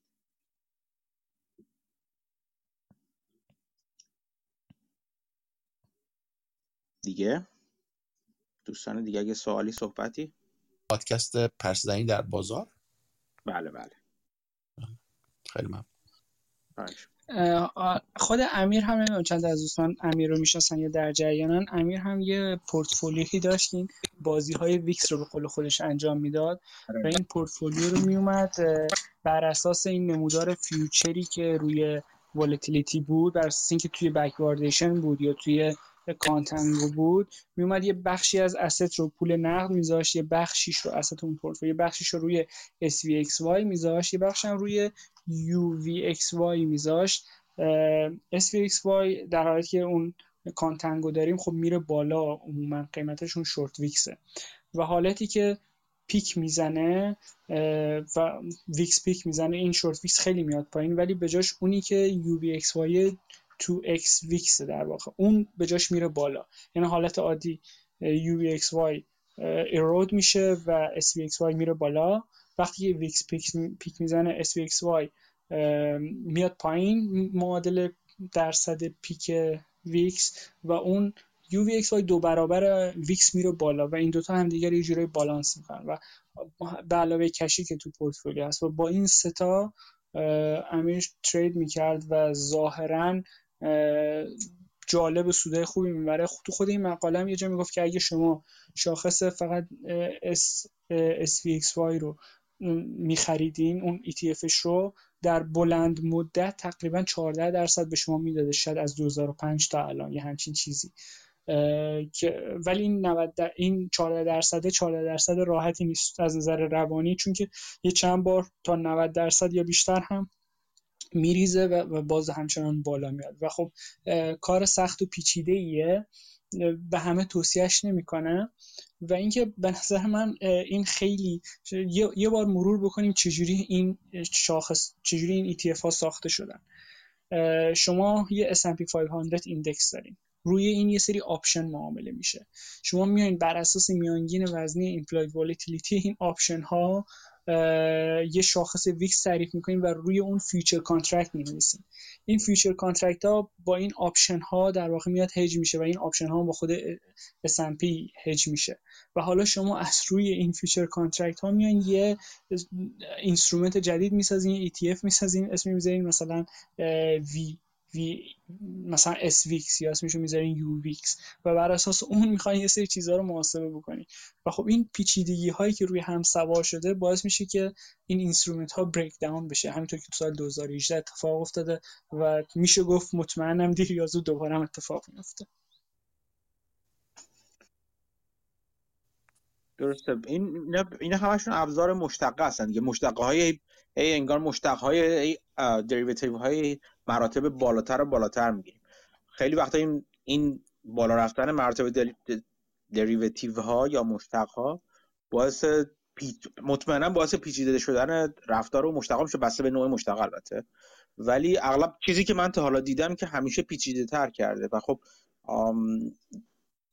اینو می‌خواستم یا وسط صحبت مسعود من یادم اومد این که یه وقتی هستی که شما یک درک شهودی پیدا می‌کنید که مثلا VIX چیه نام SVIX چیه اینا چجوری معامله میشن یک درک شهودی پیدا می‌کنین که خیلی هم خوب هست. ولی نکته اینجاست که به نظر من البته با روی اون درک شهودی حتی اگه درک شهودی درستی هم باشه روی اون درک شهودی نباید معامله کردش.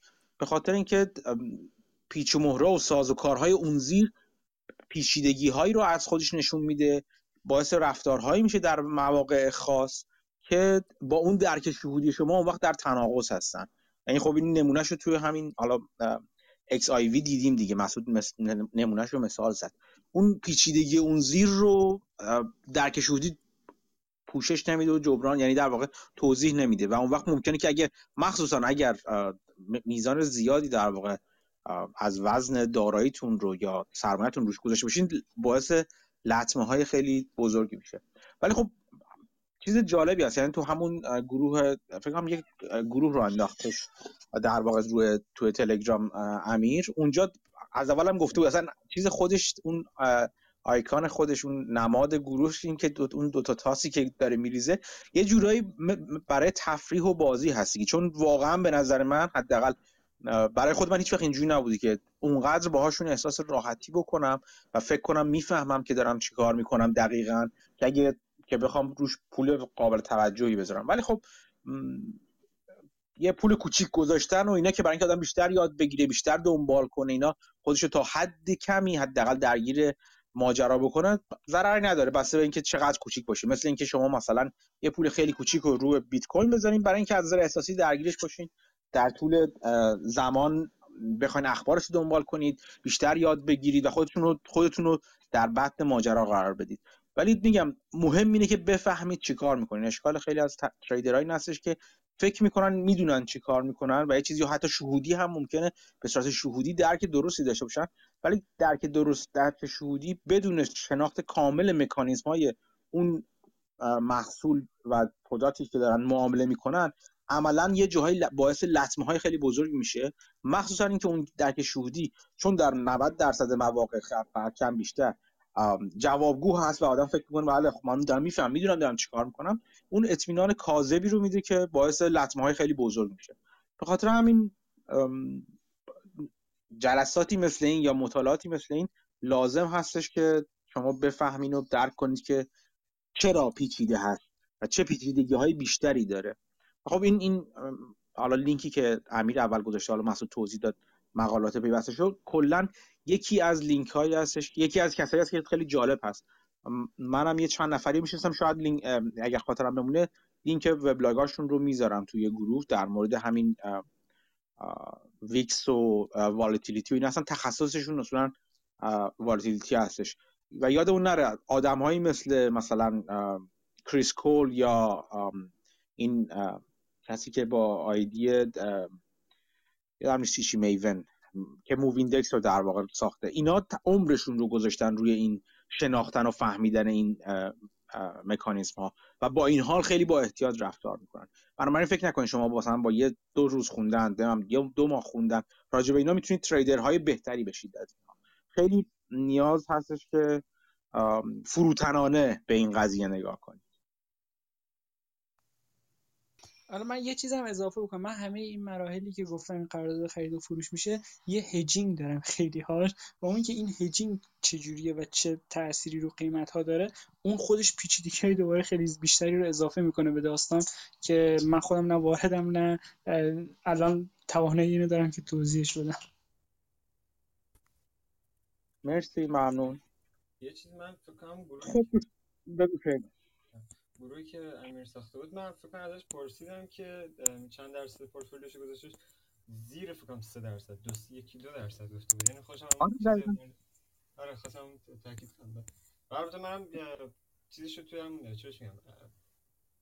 کاغذی معاملات کاغذی نمیش میگم. من امتحان کردم. موفق نبود. خب برام گروه بس اتفاقا خیلی دوری از گوشیت یا میکروفونت. لطفا بیا نزدیک از خیلی بد میگم این فکر کنم چیزه. من اینو رو کاغذی امتحان کرده بودم. وقتی می‌گفت من همون کارو انجام دادم که کاغذ ببینم چی, چی میشه نتیجهش. فکر کنم چیز نبود. خیلی موفق نبود دارم فکر کنم گروه بس. آها. آها. من من خ... من اوایلش دنبال کردم ولی برام درگیر کارهای دیگه شدم. ولی خب میگم تجربه جالبی بشه که بدونید دارید چی کار می‌کنید و بدونید چقدر حجم چه میزان از سرمایه‌تون رو دارید می‌ذارید روش. مثل خیلی از لیپ هایی که من بعضا می‌خرم. که مثلا شاید نیم درصد یا یک درصد کل سرمایه رو بخوام روش بذارم که کاملا آمادگی رو دارم که تبدیل به صفر بشه. اینو باید در نظر شما بگیرید. بخش خب. آقا می‌تونم بپرسم. LEAP ا رو چجوری trade می‌کنین؟ LEAP ا یعنی چی؟ منظورتون چه چجوری یعنی trade می‌خرین میندازین تا expiry یا قیمتش بالا پایین میره میفروشین می‌خرین؟ هر دو کار کردم من. هر دو کار کردم. LEAP های خریدم که گذاشتم صفر شده. هیچ وقت سود نبردم. و LEAP های خریدم که وقتی قیمتش خیلی بالا رفته فروختمشون. ولی اینجوری نبوده که وقتی بیاد پایین بفروشم تا حالا. این کار نکردم. چجوری چجوری هجش می‌کنین LEAP ایی که هج نمی‌کنم. نه هج نمی‌کنم. من خیلی کم میشه LEAP امو هج کنم. یا مثلا spread ببندم. اغلب LEAP out of money اغلب اینجوری بگم. اغلب LEAP هایی که من تا به حال خریدم LEAP های out of money بوده اغلبشون هم call بوده و همین. شده که spread ببندم مثلا در مورد مثلا فرضا علی بابا شده که مثلا وقتی اون پایین پایین بود یه spread مثلا out of the money ببندم برای اینکه یه مقدار base cost basis هم بیارم پایین. ولی کم این کار می‌کنم چون خیلی فرقی نمی‌کنه برام. کار دیگه ای که می‌تونم بگم که هم یکی دو بار همینجوری بوده که put های LEAP های put خریدم. برای سهامی که می‌خواستم داشته باشمشون. مثلا این, این اصلا این استراتژی یکی از fund هایی است که من می‌شناسم که مثلا یک سهامی رو بخواد به صورت ملایم مدت داشته باشه و الان قیمت الانش نمی‌خواد. کاری که می‌خواد می‌کنه اینی که اون بخش از سرمایه رو که می‌خواد در واقع به اون سهام اختصاص بده با قیمت پایین تر put یعنی LEAP out of money می‌خره روی اون سهام. و اینجوری اگه سهام بش یعنی اون اون چیز بهش option بهش assign بشه LEAP بهش assign بشه هیچ مشکلی هم نداره. فقط بازم یه خورده cost میاره پایین تر. منظورتون اینه که put میفروشه درست میگم؟ عذر می‌خوام. بله put میفروشه. عذر می‌خوام. درست. put میفروشه. حالا تو هیچ وقت poor man's covered call انجام دادین؟ در دوران جوانی بله. خیلی وقت نکرد. واسه مثلا یه ماه بفروشین که اگه افتاد لاقل یه مقدار از قیمت چیزتون در بیاد. نه خیلی. ب... درسته. اون موقع هم که می‌کردم وقتی بود که من بیشتر حوصله و وقتی اینو داشتم که بچسبم به بازار. یعنی خیلی جدی و نزدیک نزدیک بازار باشم. در طول زمان این انتخاب شخصی هم بودن که کار نکنه یا چیزی. در طول زمان به این نتیجه رسیدم که من وقتمو برای چیزهای مفیدتری می‌تونم بذارم تا اینکه مدام بخوام ترید کنم یا مثلا روی بازار باشم. ترجیح من این که همون زمان رو برای کار برای برای خوندن برای چه قدم زدن توی طبیعت و اینا بذارم تا اینکه خیلی نزدیک بازار رو دنبال کنم که حالا بخوام یه option امو roll کنم یا هر چیز دیگه. poor covered call یه, یه, یه چیز فعالیت چیزیه. برای من حداقل اینجوری بود. یه فعالیت انرژی بری بودش. کار دیگه که کردم covered call هم فروختم. یعنی covered call هم شده LEAP های covered call بفروشم. سهامی که دارم و فکر می‌کنم نمیره بالا اونقدر براش کاورد کال بفروشم برای اینکه یه مقدار اون بازگشتم و یا اون سودم رو تقویت کنم که به گواهی و اعتراف خودم روی چیزهای فروختم. اغلب اوقات چند باری که ای کاش نمیفروختم. چون سهام خیلی بهتر از اون چیزی بود که من فکر می‌کردم در کوتاه مدت واقعا بتونه اونقدر پیشرفت کنه. نمونهشو در مورد HMHC گفته بودم. یک چند باری صحبت کردم. شرکت آفری میفیلم که چجوری مثلا من 7 دلار پارسال خریدمش حدودا 7 خورده ای بعد روی 15 دلار برای نه زمان طولانی روی 15 دلار شاید روی 6 ماه حتی. لیپ هم نمی‌شد بهش گفت. بعد لیپ بود 9 ماهه بود تقریبا. رو 15 دلار کاورد کال فروختم و الان سهام 21 دلاره. یعنی اگه نگه داشته بودم خب خیلی بهتر بود. شرکت رو درست انتخاب یعنی من در طول زمان من دیدم. من نگاه فاندامنتالم به یک کسب و کار خیلی بهتر و دقیقتر و مفیدتره تا اینکه بخوام زمان بندی کنم بازار رو.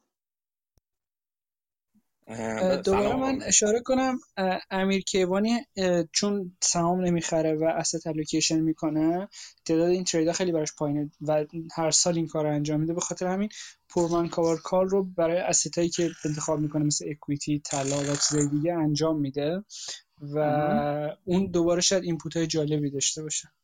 آره راست میگه راست میگه امیر اصلا امیر این کارو می‌کنه راست میگه. امیر اصولا چیزش پورتفولیوش پورتفولیوی پورتفولیوی لورج هست اصولا. چون فقط با in the money call call spread ها در واقع یا put spread ها کار می‌کنه. امیر فکر کنم تجربه خیلی بهتری داشته باشه. آقای امیر وبسایت داره کانال داره می چجوری میشه باشون امیر کیوای تو گروه خود ما هستش. اگه تگش کنید می‌تونید باهاش صحبت کنید. من یه بار یک بار توی چیز توی یکی از پادکست های گروه تلگرام گروه هم یعنی پادکست همون باهاش صحبت کردم. یه توی یوتیوب گروه یوتیوب یا یکی از پادکست ها هستش. اگر یکی از دوستان زحمت بکشه می‌تونه لینکشو بذاره توی گروه چت. من یه دو ساعتی باهاش راجع به نگاهش به بازار اینا گپ زدم. اونجا فکر کنم چیزش هم ازش پرسیدم. contact information اینا ازش پرسیدم. ولی تو خود گروه تلگرام هست. اگر همین امیر کیوانی رو tag ش کنید می‌تونید باهاش صحبت کنید. آمدی من دو تا سال راجع به همین آپشن داشتم. حالا اگر جاش باشه همینجا می‌خواستم. کیوان یه لحظه صبر کن محسن سوالشو بپرسه کیوان کانالش لینک کانالش توی چیزه. یه کانالی داشت اون توی من گروه گپ فرستادمش آها مرسی ممنون. آره فکر کنم خیلی وقت تو کانالش چیزی نمی‌نویسه. آره دیگه ولی تو تو آره تو گروه خود تلگرام ما هست. می‌تونید تگش کنید. یا مراجعه کنید به اون اپیزود پادکست که اصلا اسمش اصلا همین هست. تو یوتیوب اگه سرچ کنید گفتگو با امیر کیوانی فکر می‌کنم فقط من باهاش صحبت کردم تا نه یکی دیگه از دوستانم از آقای علی بود باهاش حرف بود ولی می‌تونید گفتگوی مفصل منو باهاش ببینید یا بشنوید در واقع. محسن بگو. من یه سوال اولم راجع این بود که شما وقتی می‌خواین وارد position ی بشین چجوری اصلا تصمیم می‌گیرین که با option وارد شین یا با خود stock؟ چون ما وقتی با option وارد میشیم خب یه جورایی داریم رو زمان هم شرط بندی می‌کنیم دیگه. اصلا یعنی چه اتفاقی میفته که بهتون مثلا این دیدو میده که من این position رو با option وارد شم. حالا یه مثالش همین position HMHC بود. همین همین بود دیگه فکر می‌کنم. خودتون آره. تو گروه هم گذاشته بودین. خب اون یه خب. مثالش بود که می‌دونین که تا سه چهار ماه دیگه حالا یا این اتفاق میفته سود می‌کنین یا هم که نمیفته کلا اون option احتمالا صفر میشه مثلا قیمتش ولی خب اینو از اول می‌دونین. ولی بعضی موقع اینجوری هم نیست. ما یعنی وارد position ی میشیم که مشخص هم نیست. شاید تا دو سال دیگه حتی LEAP هم خریده باشیم. مثل همین علی بابا اصلا مثال خوبیه دیگه. چون شما شاید پارسال با همون قیمتی که اول Munger وارد شده بود 220 حتی LEAP هم خریده بودین احتمالا الان ارزشش به ده درصد شاید رسیده باشه. یکی این بعد یکی دیگه هم مثلا option رو چجوری قیمت گذاری می‌کنین یعنی اگه بخواین مثلا دید همون value investing رو تو option وارد کنین چجوری این کار می‌کنین که ببین اصلا margin safety داره نداره قیمتش؟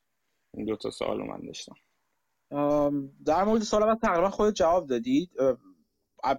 یه قسمتیشو جواب دادین که چه, چه وقت از option استفاده می‌کنیم وقتایی که اتفاق event یعنی معامله که می‌خوایم می‌کنیم مثلا هم میگن event driven هست یا یک رویدادی باید رخ بده. مثلا مثلا همین HMHC یک مجمعی باید تشکیل بشه. تو مجمع تصمیم بگیرن که آقا ما رای گیری کنن که آیا این معامله این در واقع فروش به private equity انجام میشه یا نشه. خب یه زمانی داریم. این بدیهتا می‌تونیم نگاه خودمون رو به صورت option در واقع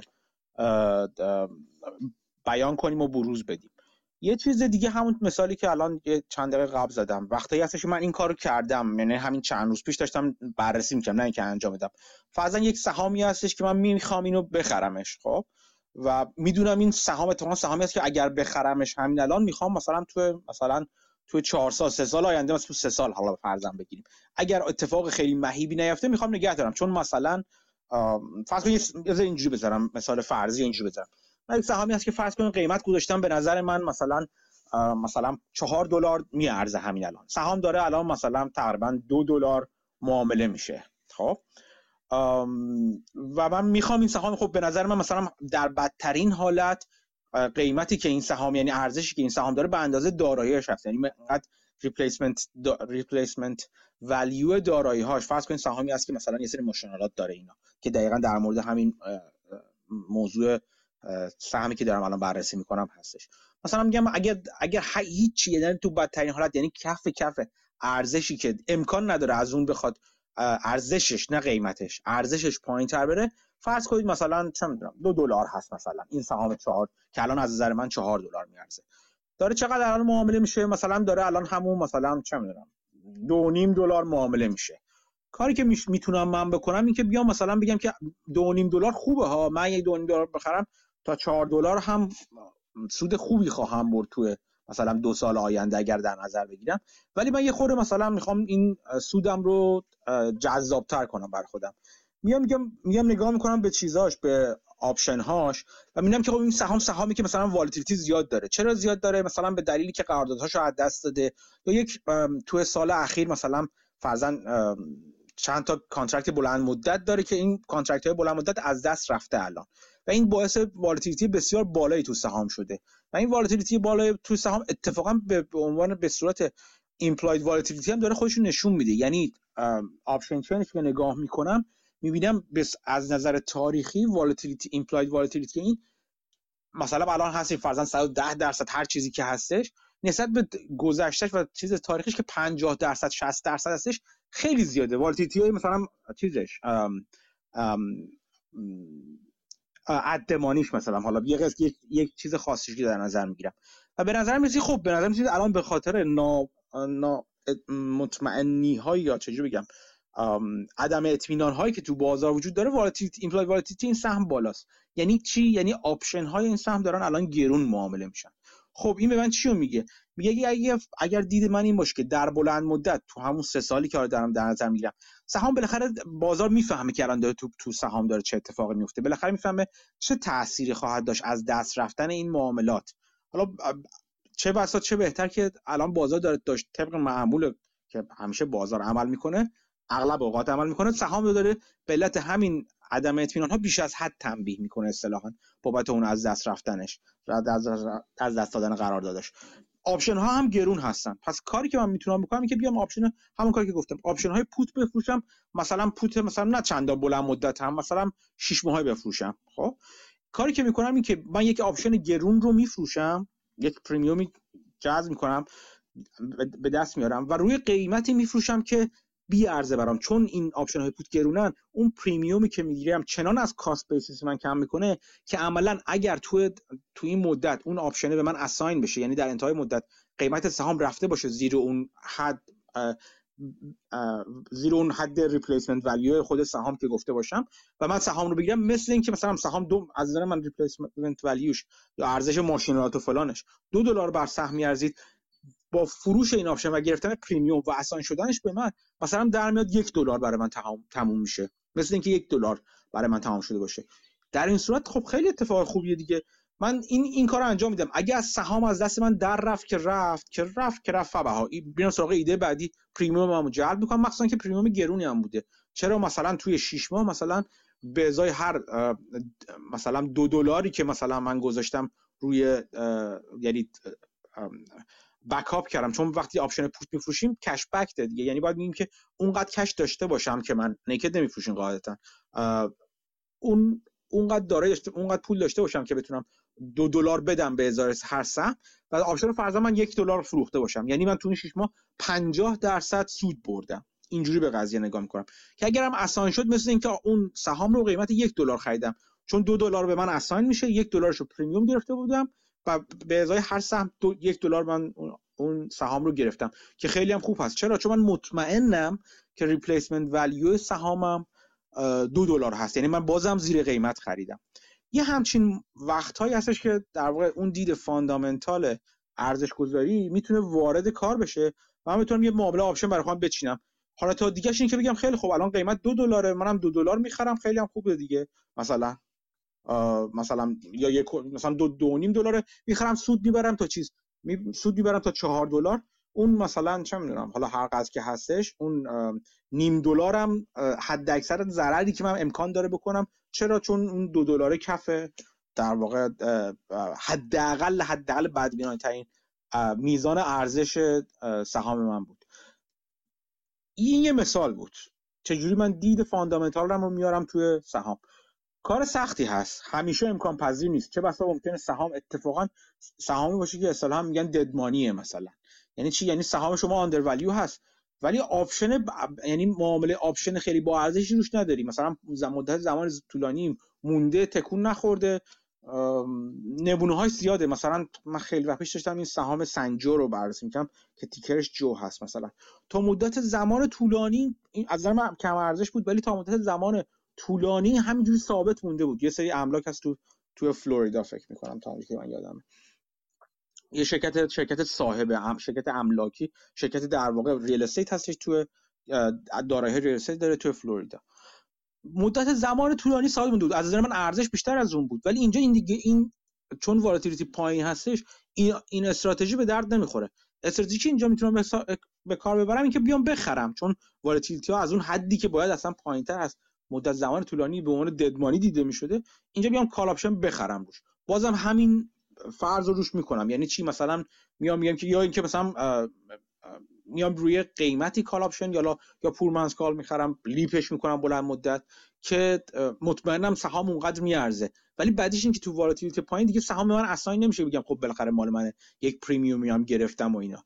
برعکسش یعنی ممکنه تا زمان طولانی تری dead money بمونه و بگذره و من در واقع چیزمو از دست بدم اون پولمو از دست بدم.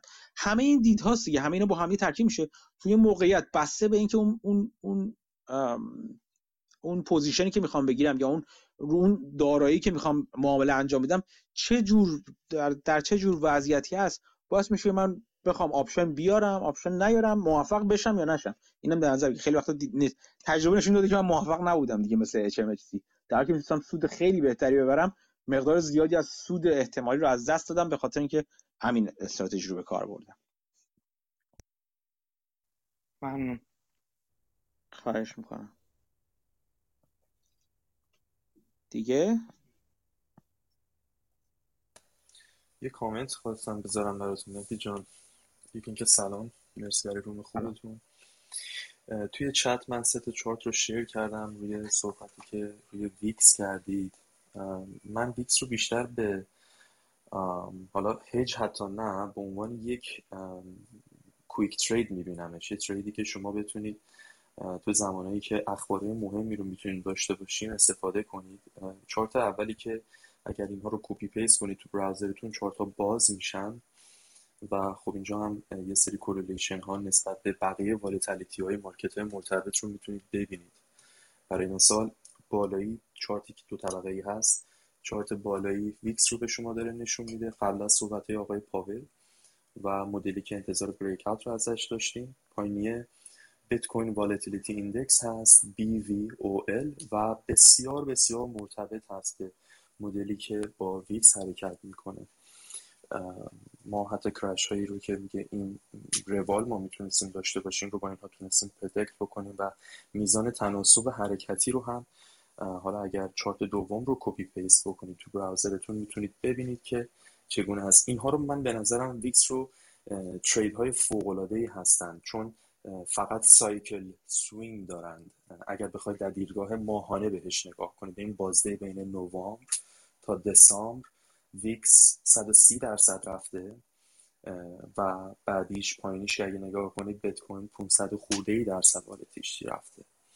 و دوباره اگه بیاید پایین تر می‌بینید هر بار که این می‌خواد یک breakout بزنه از لحاظ cycle ی اونجایی هستش که این یه swing به سمت بالا داره و این به نظر من بهترین option ی که شما بتونید روی VIX داشته باشید یک quick mid term swing هستش که بتونید انجام بدید با VIX ها حالا می‌خواید VIX ی بگیرید می‌خواید نمی‌دونم مدل های دیگه رو بگیرید اما می‌تونن بسیار ارزنده باشن از لحاظ حرکت هایی که می‌تونیم داشته باشیم. خواستم این کامنت رو بهتون اضافه کنم. مرسی ممنون. متشکرم. دوستان دیگه اگه سوال ندارم من برم یه چند کلمه راجع به این کتاب آسایدرز که می‌خواستم حرف بزنم حرف بزنم. من می‌خواستم میشه من حالا من کوتاه من زودتر بگم بگو. بگو بگو بگو بگو. بگو تا عکسش بفرستم یه چیز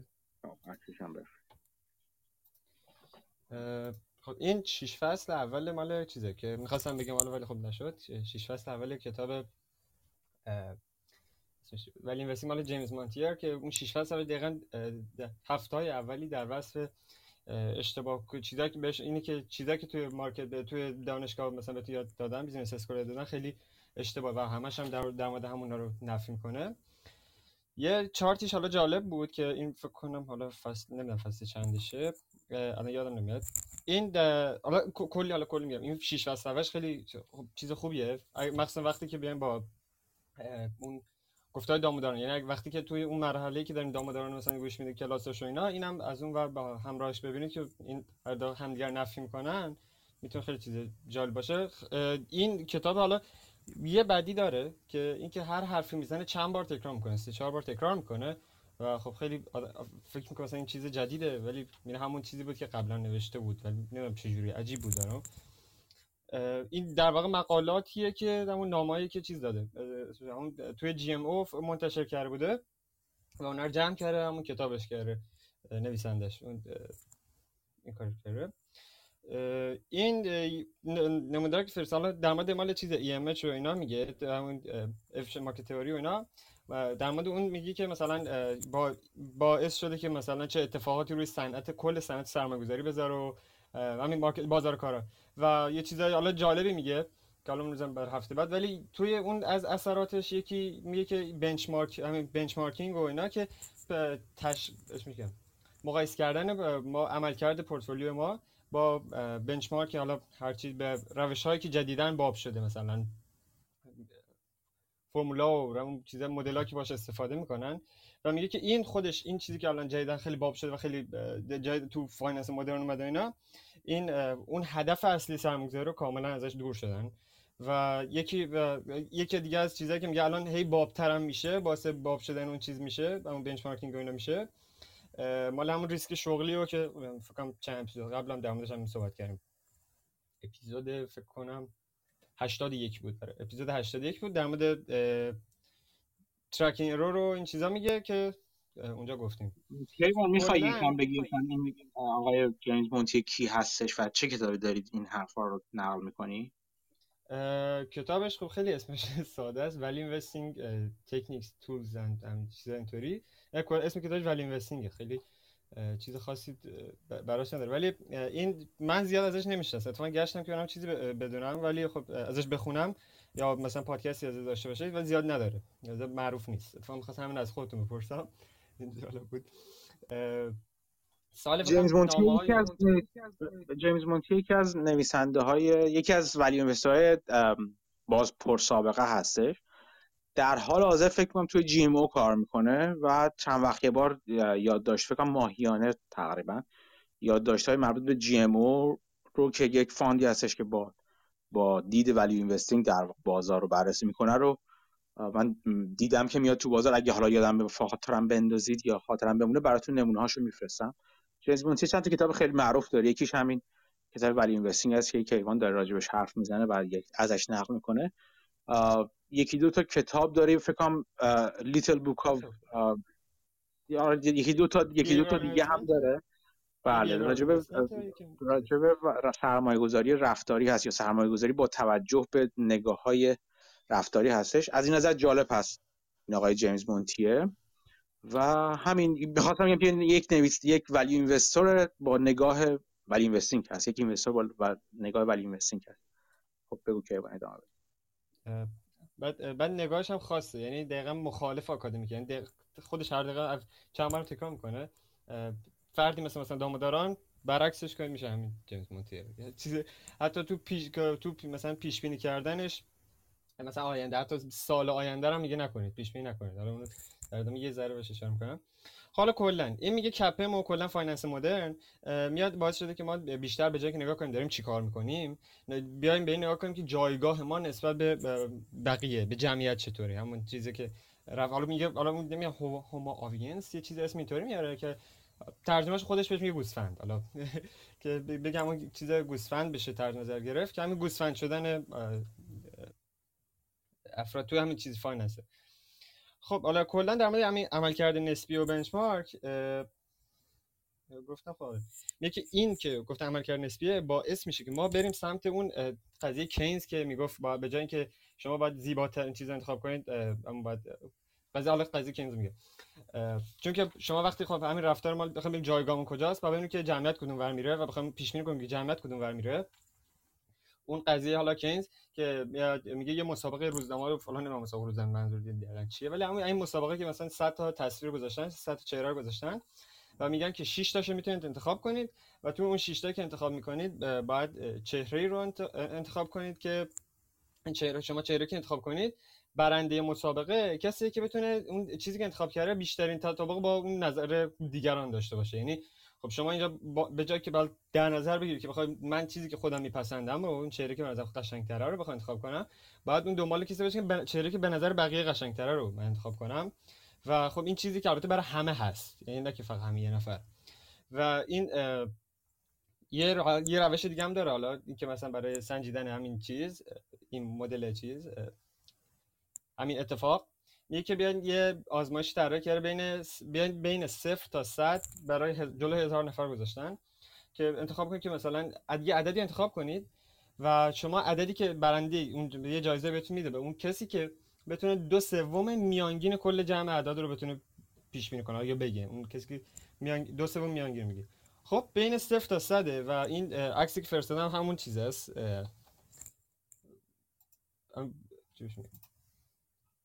هم گزارش هست که توشه.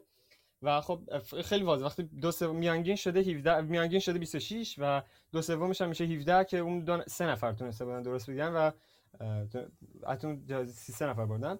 این کلا خب خیلی واضح الان نشون میده. یک میگه این حالا هر کدوم این چیزا اینا که خیلی بلنده چوش پیک هایی که داره زده توی نمودار توی چیز به یه دسته از افراد توی بازار نسبت میده.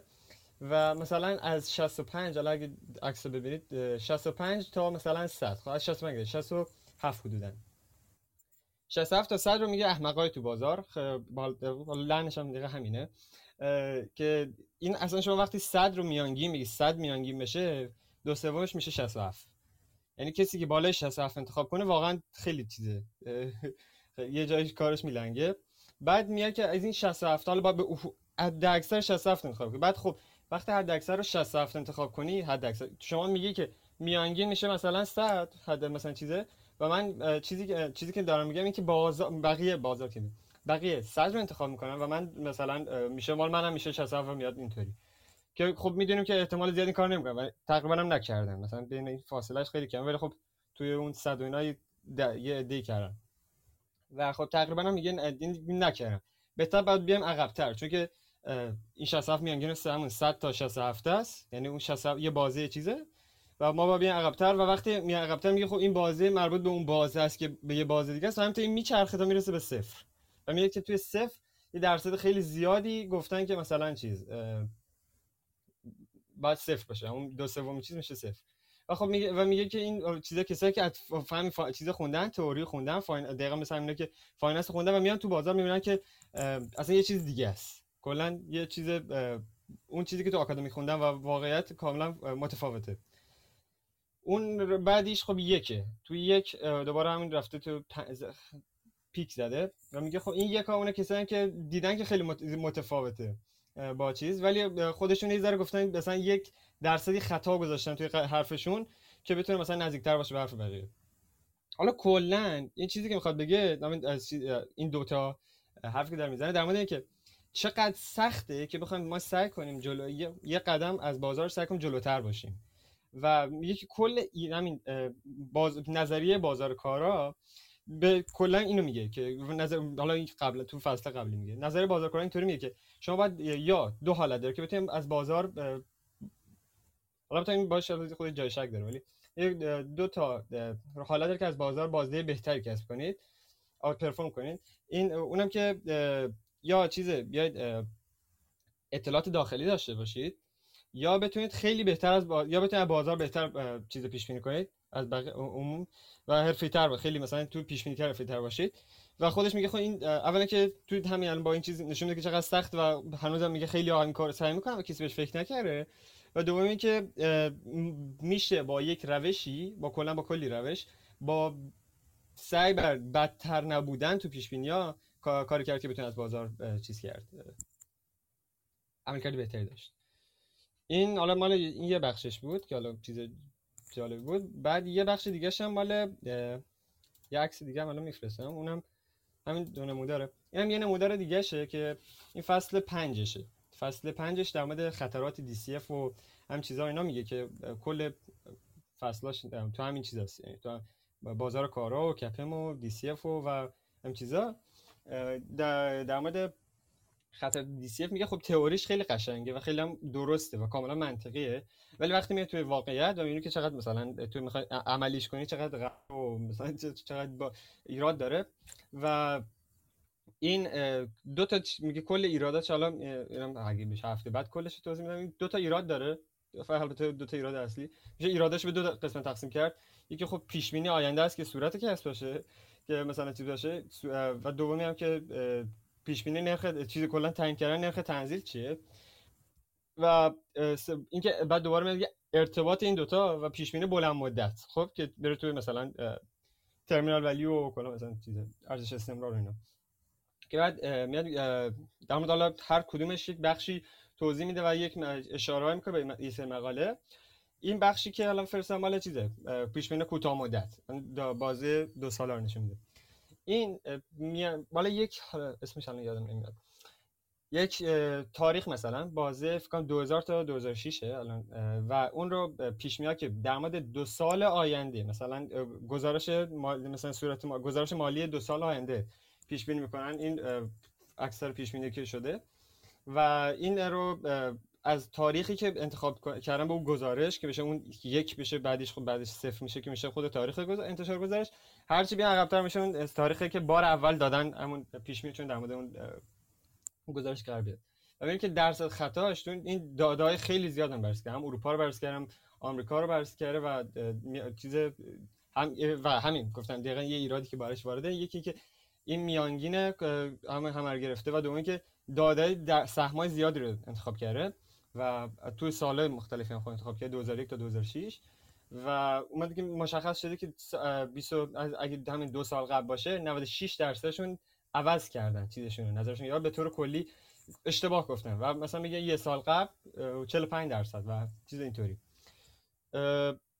این حالا کلا که در واسه همون چیزه بخش کوتاه مدت مال DCF مثلا بخواد چیز رشد مثلا چیز باشه. میگه که اتفاقا چیز حالا جالبی حالا من یه دونه چیز فرستادم مال تنگی درایور. یه دونه گفتگو داشتن هفته پیش فکر کنم. این چیز جالب بود میگه که DCF رو عموما نمی‌زنن چون نمی‌تونن بزنن و نمی‌تونن خوب بزنن. و ولی خب اشتباه اشتباه می‌گفت ولی خب چیز جالب بود. حالا در مورد همین که گفتم مال چیزه نمودار که الان هست ایراد میانگینگیریش اینه که اول خب این داره کل گفتم یک کلی سهم رو در نظر گرفته نه کل مارکت رو. برای همین خب وقتی کل سهم رو در نظر می‌گیره اون این که من میگه نتیجهش اینه که پیش بینی نکنید. کلا اینی که پیش بینی نکنید و سه تا راه میده و اتفاقا راه حلش هم جالبه. یکی راه حل خب راه حل ام ام هم مابسن دو میشم خب دو تا راه حل از گرام میگه که یکی ارنینگ پاور رو یکم اسید ولیو که حالا هم من باسیدش مابسنش بیشتر راحتم در مورد حالا پیش بینی نکرده و این حالا میگم ایرادش اینه که میانگین کل شرکت یه سری سهمه و یک سری سهم هستن که خب قابل پیش بینی نیستن. خب خب خیلی واضحه. یک سری هستن که مثلا هم نه که سهم ازم شرکت. یک سری شرکت هستن که قابل پیش بینی هستن. برعکس این. اون وقتی میانگین بگیری خب وقتی من بخوام عمل کنم خب من تو قابل پیش بینی جایی نظر بدم. ولی این وقتی میانگین بگیره جایی که کلا روش نظر میدن. و تازه اینم مال چیزه. میانگین افراد چون که مال پیش بینی افراد مختلف روی یک سری سهم رو مثلا چیز کرده. برای همین این میشه بازم نظر جمع. یعنی همه که نمی‌تونن درست بگن و خب این نه که شدن بگن. یعنی همه که درست نمیگن و دوباره مثلا میشه که اون میانگین غلط ترش می‌کنه. برای همین به نظرم این بیشتر چون ما یه گزارشی داریم توی ایران یه گزارش حال مثلا منتشر میشه. بهش میگن نظر مثلا اجماع تحلیلگران. مثلا فلان اینقدر نفر مثلا جمع شدن و در مورد مثلا یه جمعیت زیادی از یه تعداد زیادی هستن مثلا نظرات پیش های مثلا ای پی سال آینده و سال بعدش مثلا میگن. سال امسال سال نش میگن. و این حالا خب تو مال فضای آمریکاست به نظرم بیشتر با به خاطر اون باگ میانگینگیریش اثبات می‌کنه که این دو تا چیزی که گفتم با اون دو تا دلیلی که گفتم اثبات که این مال اجماع تحلیل خب اشتباهه و کلا استفاده از اون. چون که همه که همه درست نمیگم وقتی میانگین بگیریم خب خطا میشه تو زیاد میشه تو اون. و بعدیش اینه که نظر البته خب مال اجماع تحلیلگران در مورد کل بازاره. یعنی یه نظر در مورد کل بازار میدن و این با این مفهومی که گفتم اینه که نظر دادن در مورد کل بازار هم کلا غلطه. وقتی که اینطوری میانگین بگیره میشه کل بازار. همین دوتا بود که چیز جالب. یه حالا چیزی اضافه کنم الان بزنم این ایراد زیاد می‌گیره از DCF کلا همون نرخ تنزیلش. نه خب, خب پیش پیشنهاد می‌کنم بخونید من نصف ایراده که می‌گیره به نظرم فقط سواله. یعنی ایراد نیست. یعنی یه نصف ایراداش خود درسته. مثلا نصفش دیگه مثلا میگه که بتا رو حالا کلا ایراد می‌گیره به کل بتا و فلسفه بتا و فلان اینا که کاملا درسته. ولی اون ایراده که می‌گیره به انتخاب و مثلا که دقیقا چه بتایی رو بذاریم و فلان اینا که روزانه باشه مثلا بتا ما هفتگی رو انتخاب کنیم ماهانه فلان اینا و دوره که مثلا 36 ماه 52 هفته فلان اینا اون ایراده رو به نظرم مثلا اون ایراده اشتباه. چون ایراد الکی می‌گیره. هم داموداران هم مابسن دوتاشون در مورد همین یه چیزی نوشت در مورد این نوشتن و مال داموداران الان یادم نمیاد ولی مال مابسن دست می‌تونم بفرستم. خب خیلی قشنگ توضیح میده که چه جوری باید باشه و البته بر همبستگی میگه اینا. و انگار نخوندش. و اون خیلی حرفش منطقه توی مال همین انتخاب کردن دوره مال بتا چیزی که هستش. دوره که می‌خوام تو میگی خب روزانه هست هفتگی هست و ماهانه. خودم مال ما بسن تو مقالش میگه که خب روزانه که خیلی چیز داره خیلی اشتباه توش داره. و هفتگی هم حالا یه اشاره می‌کنه به دامدارا میگه که هفتگیش به نظر من اون چوش میگن؟ ناکارایی که مثلا اخبار و فلان اینا به صورت کوتاه مدت می‌ذاره توی بازار اون ناکارایی رو توش بیشتر نشون میده و وقتی ماهانش می‌کنه یه بیشتر مثلا منطقی تر میشه داده. ولی اون مثلا برای سوال بود. خب همین تمام این تمام شد. چیزی بود که خواستم بگم.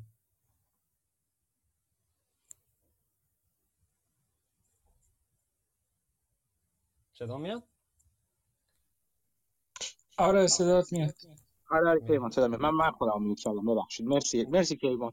من فقط چند کلمه بگم راجع به چیزی که گفتی.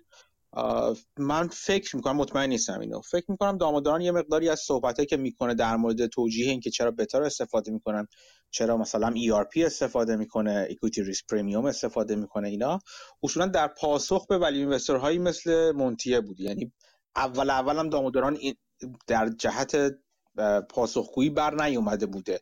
بعد در واقع در پاسخ به ایرادات یا سوالا و شبهاتی که ولی اینوستور ها گرفتن در واقع صحب یه سری صحبت رو اضافه کرده. اگه بریم به خیلی خیلی قبل نوشته ها و چیزای دامون دارم ببینیم می‌بینیم اونجا هم که اونجا به این به این وضوح و به این چجوری بگم به این جزئیات راجع به این ERP حالا دامون بیشتر روی ERP میره بیشتر تا تا روی بتا نرفته بوده. صحبت دیگه که خواستم می‌کنم که وقتی مابوسین در دفاع از داموداران میگه که ERP چرا چرا خوبه و اینا فکر می‌کنم میگه که کورلیشن حدود 70 درصد داره ERP که داموداران در نظر می‌گیره و محاسب می‌کنه برای سهام و اون چیزی که واقعا اتفاق میفته که نه که بد باشه خیلی هم خوب هست ولی خودش هم خیلی خیلی چیز آروم رد میشه ازش. اینا همش برمیگرده به همون ماجرای تفاوت دو, دو نگاه هست نگاه آکادمیک. نه از این نظر که غلط باشه. از این نظر که نگاه آکادمیک خودشو موظف می‌بینه یا تحلیلگر خودشو موظف می‌بینه که حتما یه ارزش گذاری روی سهام روی شرکت انجام بده. ولی سرمایه گذار موظف به همچین کاری نیست. اینو مدام سعی کنید برای خودتون تکرار کنید. این حداقل برای من خیلی چشم گشا بودش. اینکه بدونید لازم نیست هر سهامی رو قیمت بذارید در عوض می‌تونید برای سهام های ارزش گذاری رو انجام بدید که میفهمیدشون میفهمیدشون و می‌فهمید که بازار داره ارزش گذاری بسیار متفاوت از شما انجام میده فقط وارد بشید. این خیلی دست شما رو باز می‌ذاره نسبت به کسی که آنالیست یه فاند آنالیست تحلیلگر یه تحلیلگر یه صندوقی هستش و یا دامدارانی که داره درس ارزش گذاری میده که همه چی رو باید بتونه ارزش گذاری انجام بده. این این به این مسئله زیاد فکر کنید. شما مجبور نیستید رو هر چیزی ارزش بذارید. یا راجع به ارزش گذاری هر چیزی وقتی به ارزش گذاری رسیدید معامله کنید. چون عملا ارزش گذاری که منجر به معامله نشه ارزش گذاری به درد بخور نیست به نظر من. چون یه ارزشی می‌ذارید بعد مثلا میگین که یا بالاتر از قیمت بازاره یا پایینتر از قیمت بازاره. یا باید بتونید شورتش کنید یا نباید یا باید بتونید بخریدش. یا باید position long بگیرید. اگر این کار رو نمی کنید قاعدتا نشون میده شما اطمینانی ندارید به اون ارزش گذاری که درست هم هست. شما نباید به ارزش گذاریتون خیلی وقتا اطمینان داشته باشید. یه وقتایی ولی در در اون سمت چیزی که بافِت و اینا میگن. انقدر مسئله ممکنه ساده باشه که واقعا شما با همون مارجین آف سیفتی یا حاشیه امنیتی هم که می‌ذارید به نظرتون می‌رسه که مطمئنید که سهام زیر قیمت است. اون وقت سهام رو می‌خرید. این این آزادی عمل رو به خودتون بدین و ازش لذت ببرین از این داشتن آزادی عمل. در برابر نگاه آکادمی که کار سختی رو داره مجبوره که روی همه چیز ارزش گذاری کنه یا تحلیلگری که مجبور روی همه چیز ارزش گذاری کنه یک چیز دیگه که بگو که میاد در مورد که گفتین دورسی میگه که سرمایه‌گذاری قوانین من می‌گفت من یه بار بیشتر نرفتم مجمع بافت و دیدم که همون حرفو داره دوباره تکرار می‌کنه و اون البته تو فصل اولش میگه فصل اول کتابش. من دیدم همون حرفا داره تکرار می‌کنه و قوانین اولیه خب همون مثل مارجین سیفتی و اون چیزی که خودش میگه اون خیلی ساده است. ولی بعدا که میره تو چیزش اون پیچیده ترش میره تو اون جزئیات مال روش های استفاده شد مثلا. ولی خب قوانین ساده است. همون مفاهیم مثلا همین مارجین سیفتی و و و. اینا رو که عموما رعایت نمی‌کنن خیلی ساده است. و اگرم بکنید خب خیلی جلویید این چیز درست آره لزومی نداره همیشه معامله کنید. حالا تو صحبتی که من امروز بکنم راجع به این کتاب آوتسایدرز یکی از نکات بسیار مهمی هستش که راجع به همین هشت مدیر عامل یا هشت سی ای هستش که توی کتاب بررسی کرده. یه خاصیت مهم در مورد همشون اینه که اصولا معامله هر روز و همیشه اغلبشون معامله نمی‌کنن و معاملات خاصی رو انجام حالا راجع به صحبت می‌کنیم. نکته مهمی که می‌خوام بگم اینه که دیگه شما این این ایرادی هستش که من یعنی منی که یه موقعی ترید می‌کردم زیاد و بعد اومدم کم کم متمایل شدم به کم کارتر و کم کارتر شدن و کم معامله تر شدن در طول زمان. اینو من به وضوح می‌بینم تو آدمای دیگه. وقتی بیرون میای از اون جمع می‌بینی وقتی شما میشینین پشت کامپیوتر یا می‌خواید وارد بازار بشید انگار یه چیزی تو طرف رو هول میده به سمت اینکه معامله انجام بده. الان این داره میره بالا این داره میره پایین. من به نظرم این گرونه این به نظرم ارزونه و مدام انگار باید این یا می‌خواد این نظرش خودش رو به صورت معامله بیان کنه. در حالی که اگر اینو برای خودتون جا بندازید فقط اون زمانی وارد بشید که مطمئن هستید از نظرتون یا حداقل در اون لحظه مطمئن هستید از نظرتون. نه اینکه احساس می‌کنید احتمال زیادی میره بالا یا احتمال زیاد میره پایین. خیلی آزادی عمل بیشتری رو بهتون میده. لازمی شما اونقدر فعال باشید تو بازار که خیلی ها فعال هستن. می‌تونید کم فعال باشید وارن بافت یه چیزی داره یه اصطلاحی داره به اسم punch card investing یا که حالا بعدن اسم یه fund هم شد فکر می‌کنم Punch Card Investing. میگه مثل این چیزایی که یه موقعی پانچ می‌کردن کارتاشون وقتی ساعت می‌زدن وارد ادارات میشن قبلا ها که مثلا انگشت اثر انگشت و کارت و اینا نبودی کارتی بود که فرو می‌کردن تو این دستگاه ها بعد اون پانچ می‌کرد سوراخ میکردش. و مثلا تو هر ماه مثلا 21 روزی که حالا مثلا کار می‌کنم 21 سوراخ داشت دیگه. خب میگه که شما فرض کنید فرض کنید نمیگه واقعا حالا حتما باید اینجوری کنید. فرض کنید واقعا در طول زندگیتون می‌خواین 20 تا سرمایه 20 تا معامله انجام بدید کلا. و به جز این 20 تا یعنی کلا سهمیه زندگیتون همینه. 20 تا معامله می‌تونید انجام بدید. 20 تا سهم رو بخرید و بفروشید مثلا. این شما رو محتاط‌تر می‌کنه که چجوری اون سوراخاتون یا اون 20 تا رو 20 تا سهم 20 تا فرصتتون رو استفاده کنید و باعث میشه که گزیده تر عمل کنید. برگردید ببینید آیا واقعا من انقدر مطمئن آیا مطمئنم چیزی بهتر از این پیدا نمی‌کنم؟ آیا چقدر از این معامله که می‌خوام انجام بدم مطمئن هستم و نتایجش؟ این با این گز... با هم... همین نگاه دوباره و گزیده گزیده بودن راجع به انجام معاملات می‌تونه کمک کنه به خیلی از کسانی که نه همه ولی به خیلی از کسانی که زیادی پرکار هستن. و به قول معروف میگن چی میگن بهش؟ زود دست به ماشه میشن برای اینکه معامله رو انجام بدن. این این چارچوب فکری کمک می‌خواد بکنه به شما. و البته خیلی هم در مخالفتش از این نظر حرف زدن که خیلی وقتا ممکنه یه معامله انجام بدین در طول زمان تز شما برگرده یا شواهدی آشکار بشه مبنی بر اینکه دیده اولیه شما غلط بوده. در این صورت شما نباید خودتون محدود کنید برای اینکه معاملتون رو ببندین و ازش بیاید بیرون. از اون چیزی که تز شما برخلاف تز شما حرکت کرده. کسب و کار نه سخت. کسب و کار برخلاف تز شما حرکت کرده. و چون 20 تا فرصت داریم مثلا یا 30 تا هر چقدر بر خودتون می‌ذارین این نباید شما رو محدود کنه که با یک اشتباه تا قر چیز تا قر قیمت فرو برید و کلا سرمایه‌تون رو به صورت دائم از دست بدید. ولی خب این این نگاه کم کار بودن خیلی می‌تونه مفید باشه برای خیلی از ماها. این توی یه دونه چیز هست باف... بافت چگونه بافت شد کنم یه چیز اینطوری بودم یه مستند در مورد بافت هست یکم مستند معروف ترینش با مثال ماشین می‌زنیم یه ماشین شما فرض کنید که دانشجو همون اون گفته بود یه ماشین می‌خوایم بگیرید و همیشه نگه میدارید تا چیز. و همه تو خب خیلی سخت میگردین دنبالش. چیز اینطوری مثال زد. مرسی ممنون. من دیدم ابوالفضل می‌خواست یه موقع یه سوالی بپرسه. تو گروه گفتم بیاد اینجا بپرسه. فکر کنم ابوالفضل به خاطر همین اومده بالا. می‌خوای سوالی بپرسی ابوالفضل قبل از که من برم سراغ صحبت ها سلام وقت بخیر. سلام. یه خورده بیا نزدیکتر به میکروفون گوشی. الان خوبه؟ خوبه آره. یه سوال داشتم در مورد special situation اونم این که چه وقتهایی باید برای special situation سهام خرید؟ چه وقت باید option خریدش؟ مثلا اگه یه special situation ی در نظر بگیریم که اون شرکت هم زیر ارزش واقعیش باشه اون موقع باید سهام خرید یا نه. من فکر کنم این سال قبل از شما محسن تا حدی پرسید و پاسخ دادم. نمی‌دونم بودی اون موقع جواب محسن رو می‌دادم یا نه؟ آه خب یه سوال دیگه داشتم. خب اونو بپرس. فکر برگرد بعدا گوش کن صحبت هایی که برای محسن در مورد سوال محسن کردم. شاید جواب بده. احتمال زیاد جواب بده به سوالت بگو اونی که سوالت رو بپرس. توی cost of capital یه میانگین وزنی بین cost of equity و cost of debt بود دیگه. بخوایم اون کسانی که معتقد به این نگاه هستن بله. درسته. بعد می‌خواستم بدونم این cost of capital دقیقا چجوری محاسبه میشه؟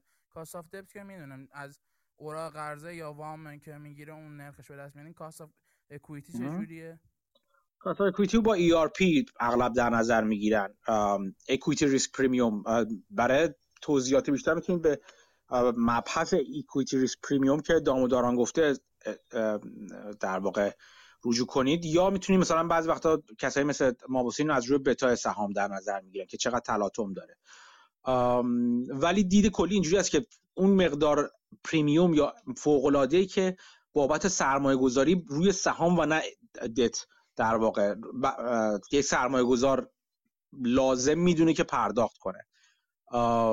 برای بازار تعیین می‌کنه. اینجوری است که از از پایین میان بالا. یعنی که میگه که مثلا تو فلان کشور ریسکش چقدر نسبت به فلان کشور دیگه یه premium از اینجا در میاد. ضربش می‌کنن در premium ی که مثلا توی فلان صنعت تا فلان صنعت تا کدوم می‌خوایم سرمایه گذاری کنیم یه premium اینجا در میاد. همینجوری میاد بالاتر. میاد بالاتر تا میاد می‌رسه مثلا به خود سهام که حالا اونو یا از روی بتاش تعیین می‌کنند یا از روی چیزهای دیگه که حالا افراد مختلف چیزهای مختلف در نظر گرفتن. بتا بتای سهام برای کسانی که این نگاه رو دارن بیشترین بیشترین کاربرد رو داره. توصیه می‌کنم جلسه مربوط به ERP رو که داموداران داره یا اون بخش مربوطه رو در مورد در مورد در کتاب Expectation Investing ماوسین بخونید ممنون. خواهش می‌کنم. مابوسین خودش پاس میده به داموداران میگه ادامهش برید اونجا بخونید. یعنی آره آره. ولی خب دید بهتری می‌ذاریم من من من خودم اول اون VAC VACC یا Weighted Average Cost of Capital رو از مابوسی نگاه کردم بعد رفتم سراغ کتاب کتاب مباحث دامو دارم ولی هر دو آنلاین هست ابوالفضل می‌تونی وقت بذاری بشنوی. به نظرم هر دو مبحث خوبی هستش برای اینکه ببینی اونا چجوری حساب می‌کنن. من اینجوری نگاه نمی‌کنم البته. ولی خب اگر روی weighted average cost of capital می‌خوای بری جلو این دو, دو نفر منابع خوبی هستن. توی کتاب مابوسین تو وبسایتش خیلی بهتر. یعنی تو اصلا یه tutorial آنلاین داره براش تا اونجا که یادمه. expectation investing مابوسین رو سرچ کنید به اسم همین expectation investing وبسایت داره. اونجا tutorial اش اونجا توضیح میده که بیت درج cost of capital چی هست چه جوری حساب میشه. مثلا در مورد در مورد فکر می‌کنم فکر می‌کنم دامینو پیتزاست. چجوری حسابش می‌کنیم و غیره و غیره. اون اون خط فکری اونجا می‌تونی اونجا راحت دنبال کنی و دستت میاد. یه چیزی مقاله من تو حرف اشاره کردم در مورد همین. به چیزا که گفتم اون ایدایی که مانتیر نمی‌بینه می‌بینه الکی اشتباه می‌بینه. تو اونم در مورد همین روش حالا میفرستنش تو گروه اونم در مورد همینه. در مورد چجوری نرخ تنزیل حساب کردن که اون خیلی قشنگ و دقیق توضیح میده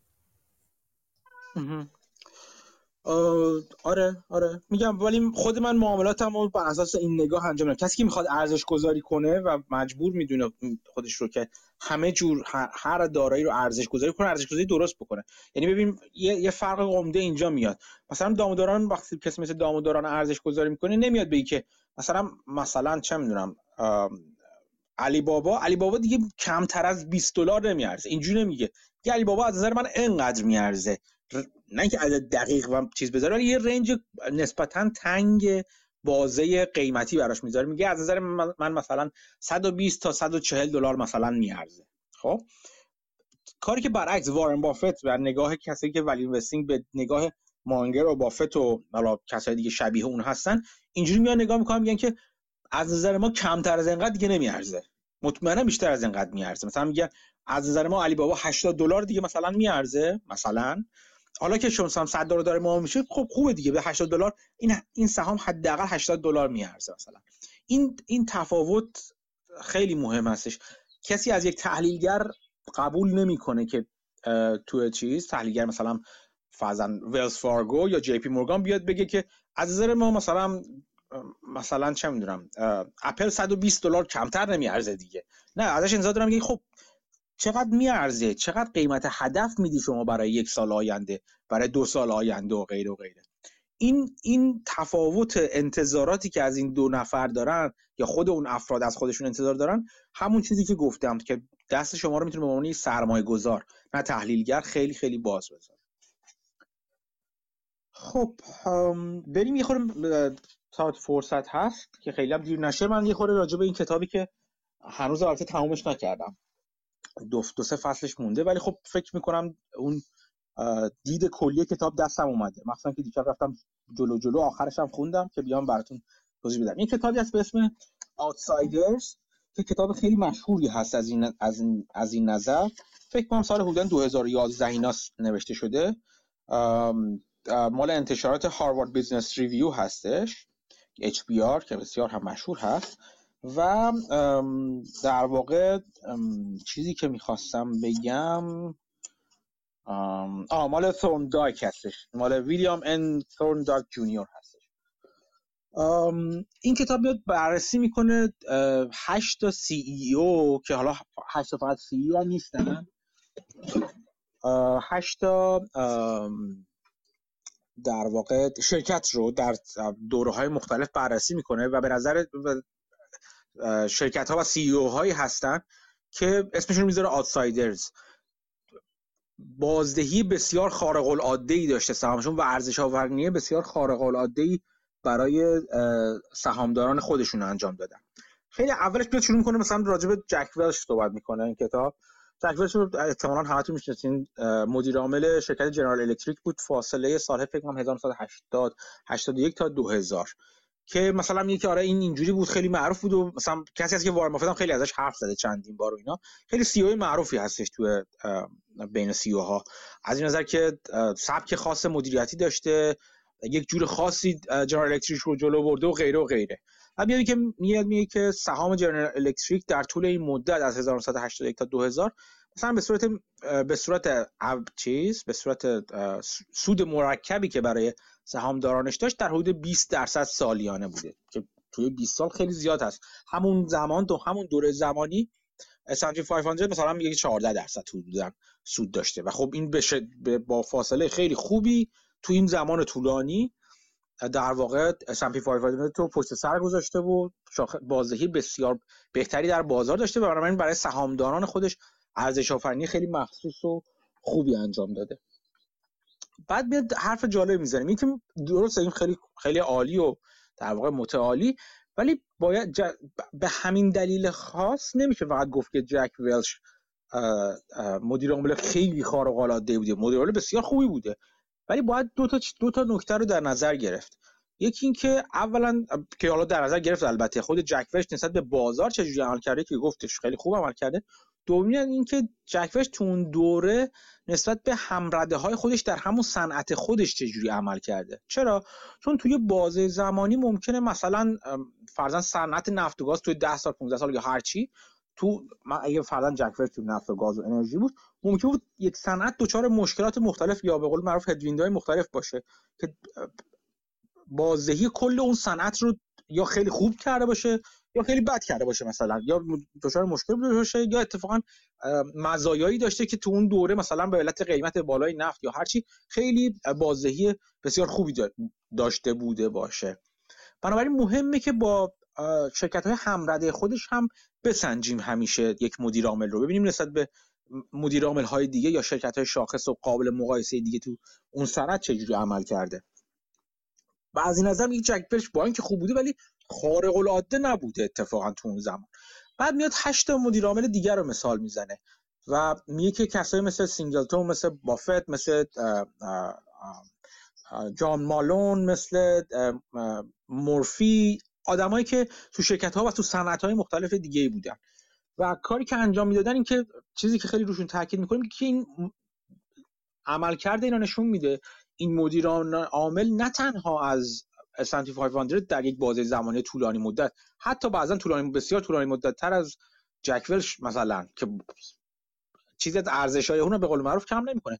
ولی در زمان طولانی و طولانی تر حتی از بازدهی بازار عمل کرده بهتری داشتن بلکه از همرده های خودشون بهتر بوده. یعنی اگه توی بازار بودی که مثلا فرزن جان مالان رو در مورد شرکت های کامیونیکیشن و ارتباطاتی در واقع مقایسه می‌کنه میگه در همون زمانی که تمام شرکت های کابلی و دیگه شرکت های تلویزیونی مثلا همشون کلا خیلی خوب بودن و عالی بودن ولی جامالون حتی از همونها هم یک سر و گردن بالاتر بوده.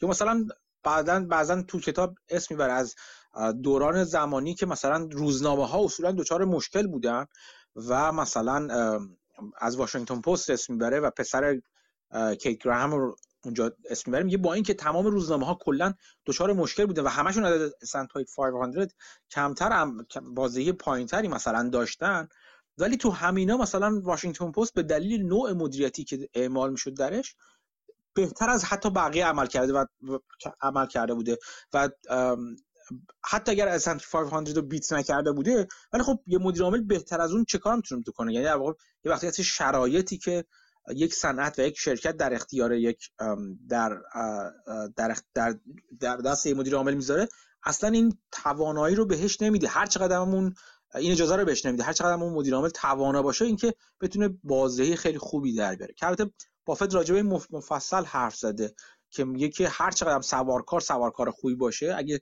اسبی که برش سوار هستش اسب خوبی نباشه اسب چابکی نباشه اون سوارکار فقط تا یه حدی می‌تونه اون اسب رو بهتر برونه بهتر از سوارکارهای دیگه برونه. و در نهایت برمیگرده به توانایی اون اسب. البته توانایی از سوارکار مطمئنا مهم هست. ولی بعد وقت توانایی اسب در واقع اون مانعی هستش که جلوی سوارکار هر قدر هم خوب باشه ایجاد میشه. بعد میاد این CEO رو بررسی می‌کنه. حالا من به ریز وارد هیچ کدومشون نمی‌خوام بشم. ولی به شدت توصیه می‌کنم کتاب رو بخونید. کتاب اصولا راجع به capital allocation حرفی که می‌زنه این هست. میگه مدیر عاملا اغلب دو کار دو کار بزرگ رو انجام میده. یکی نظارت عملیاتی و در واقع سیاست جهتگیری های عملیاتی توی توی کسب و کار هستش که در واقع کسب و کار یک شرکت رو هدایت می‌کنن. ولی از اون مهمتر این هستش که چطور capital allocation یا تخصیص سرمایه رو انجام میدن. این capital allocation چیزی هستش که براشون برای اون کار اصولا همونطور که بافت هم اشاره کرده چند بار مدیرا مدیر آموزش ندیدن. یعنی نگاه کنید مدیر چند جور میان بالا. یا از بخش فروش و اینا میان بالا که فروشنده های خوبی هستن promoter های خوبی هستن. یا مثلا از بخش عملیاتی میان بالا مثلا مهندسن یا مثلا بخش مسئول اجرا بودن یا مدیر اجرایی بودن میان بالا آروم آروم. توی در واقع نردبان شرکتی میان بالا. که در واقع آدمای اجرایی بسیار قوی هستن. یا مثلا خیلی آدمای مثلا سیاس و چیزی هستن corporate politics رو خوب می‌دونن سیاست و در واقع خلاصه سیاست مدار هستن و از اون نظر میان بالا. ولی هیچ کدومشون خیلی کم می‌بینین که اینا capital allocation بدونن. چجوری بدونن که سر با سر با پول چه کار کنن؟ چجوری تخصیص سرمایه بدن؟ و اصولا کمتر دیده میشه که اینا آموزش دیده باشن. و به همین دلیل که وقتی میان بالا capital allocation اغلب شرکت ها چیز بسیار بسیار غلط و بدی هستش. و این در واقع ارزش رو برای سهامداران و سرمایه گذاران از بین می‌بره. اگر بخوام خیلی ساده بگیم مثلا capital allocation چی هست خیلی ساده این میشه. با هر یه دلار پولی که در میاره یه کسب و کار باهاش چیکار کنه؟ خیلی خوب خیلی شرکت شما شرکت رو مثل یه ماشین در نظر بگین که مثلا داره خوب کار می‌کنه یک کار در واقع مدیر عامل هست که مطمئن بشه شرکت به نحو احسن داره کار می‌کنه. با کمترین هزینه با بهترین بهره وری اینا همه خیلی هم عالی کار می‌کنه. یک پول در نهایت یک پولی رو در میاره یک سودی میده بیرون. اینکه با اون پول چیکار کنیم بحث capital allocation میاد بیرون. که اینجاست که مدیران میلنگن. حرفی که می‌زنه میگه این CEO هایی که 8 CEO که مثلا می‌ذارم که بیشتر از 8 تا 8 کسب و کاری که بعضا CEO چند تا CEO روشون کار کردن در واقع نشون میده و یک دید رو دنبال کردن. توش نشون میده که اینها به این دلیل اصولا از بازار جلو زدن و حتی از همرده های خودشون جلو زدن. به خاطر به این دلیل جلو زدن که این capital allocation یا تخصیص سرمایه رو خیلی بهتر از بقیه انجام دادن. و بعد بیاد میگه که خب این یه خاصیتی رو می‌خواد. که یه, چند تا خصوصیت میخوادش برای اینکه این capital allocation رو انجام دادن که در واقع تو, تو این تو این کتاب به اونا می‌پردازه. مهمترینشون که اصلا اسم کتاب از اونجا میاد که اسمش گذاشته Outsiders این است که دنبال جماعت را نیفتن. یعنی کاری که همه می‌کنن رو لزوما انجام نمیدن. اینو اینو مقایسه تو پس ذهنتون هر چی که الان من میگم رو مقایسه کنید با یک سرمایه گذار خوب و می‌بینید که چقدر اصولا منطبق هست این مشخصات capital allocator خوب یا تخصیص دهنده سرمایه خوب بر مشخصات یک سرمایه گذار خوب. پس میگه که اینا باید بعضا خلاف جهت بازار اگر لازم باشه حرکت می‌کنن. نه اینکه لزوما همیشه خلاف جهت باشن ولی خیلی وقتا خلاف جهت هستن و یک استقلال فکری خاصی دارن. یعنی چی؟ یعنی مثلا میگه که اصولا مثلا شرکت ها اینجوری که وقتی میگن که خیلی خوب پول شرکت ها پول در میارن ما چیکار می‌کنن؟ یعنی که یا شرکت ها اولین کاری که به صورت سنتی قبل ها مخصوصا سالهای قبل خیلی زیادتر انجام می‌دادن این بود که دیویدند می‌دادن. یعنی اصولا خیلی سهام میخریدن به عنوان اینکه منبع درآمد باشه براشون که سود سهام یا دیویدندی که می‌گرفتن رو اینو در واقع می‌دادن به سهامداران خودشون.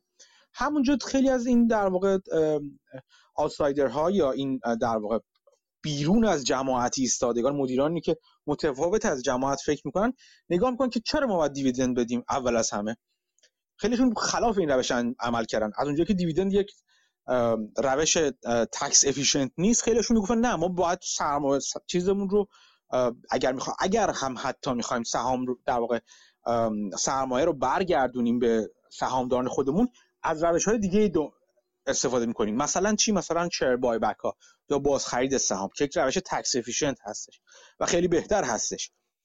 بعد که مثلا این این یا اینکه بیایم روی بیایم روی acquisition ها فکر می‌کنیم. با اون پول به که برگردونیم به سهامدار اگر نگاه کنیم ببینیم بازدهی اون پول و سود انتظاری که در واقع return on invested capital ی که از اون پول می‌تونیم در بریم با acquisition هستش و خرید خرید و رشد هستش بهتر پول رو اونجا بذاریم ما. در طول زمان خیلی دوباره دوباره جماعت دن او مثلا اینا یه دید مختلفی دارن. بیایم ما بریم دنبال اینا. یعنی یه سری اومدن خیلی خب ما share buyback انجام میدیم. همه همه جماعت یعنی راه افتاد.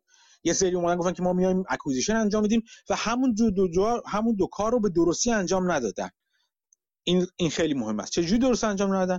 یعنی مثلا اومدن زمانی شیر بای بک رو انجام دادن که قیمت سهام بالا بود. یعنی یه چیزی اسما شنیدن که از اینکه شیر بای بک خوب هستش و اینا.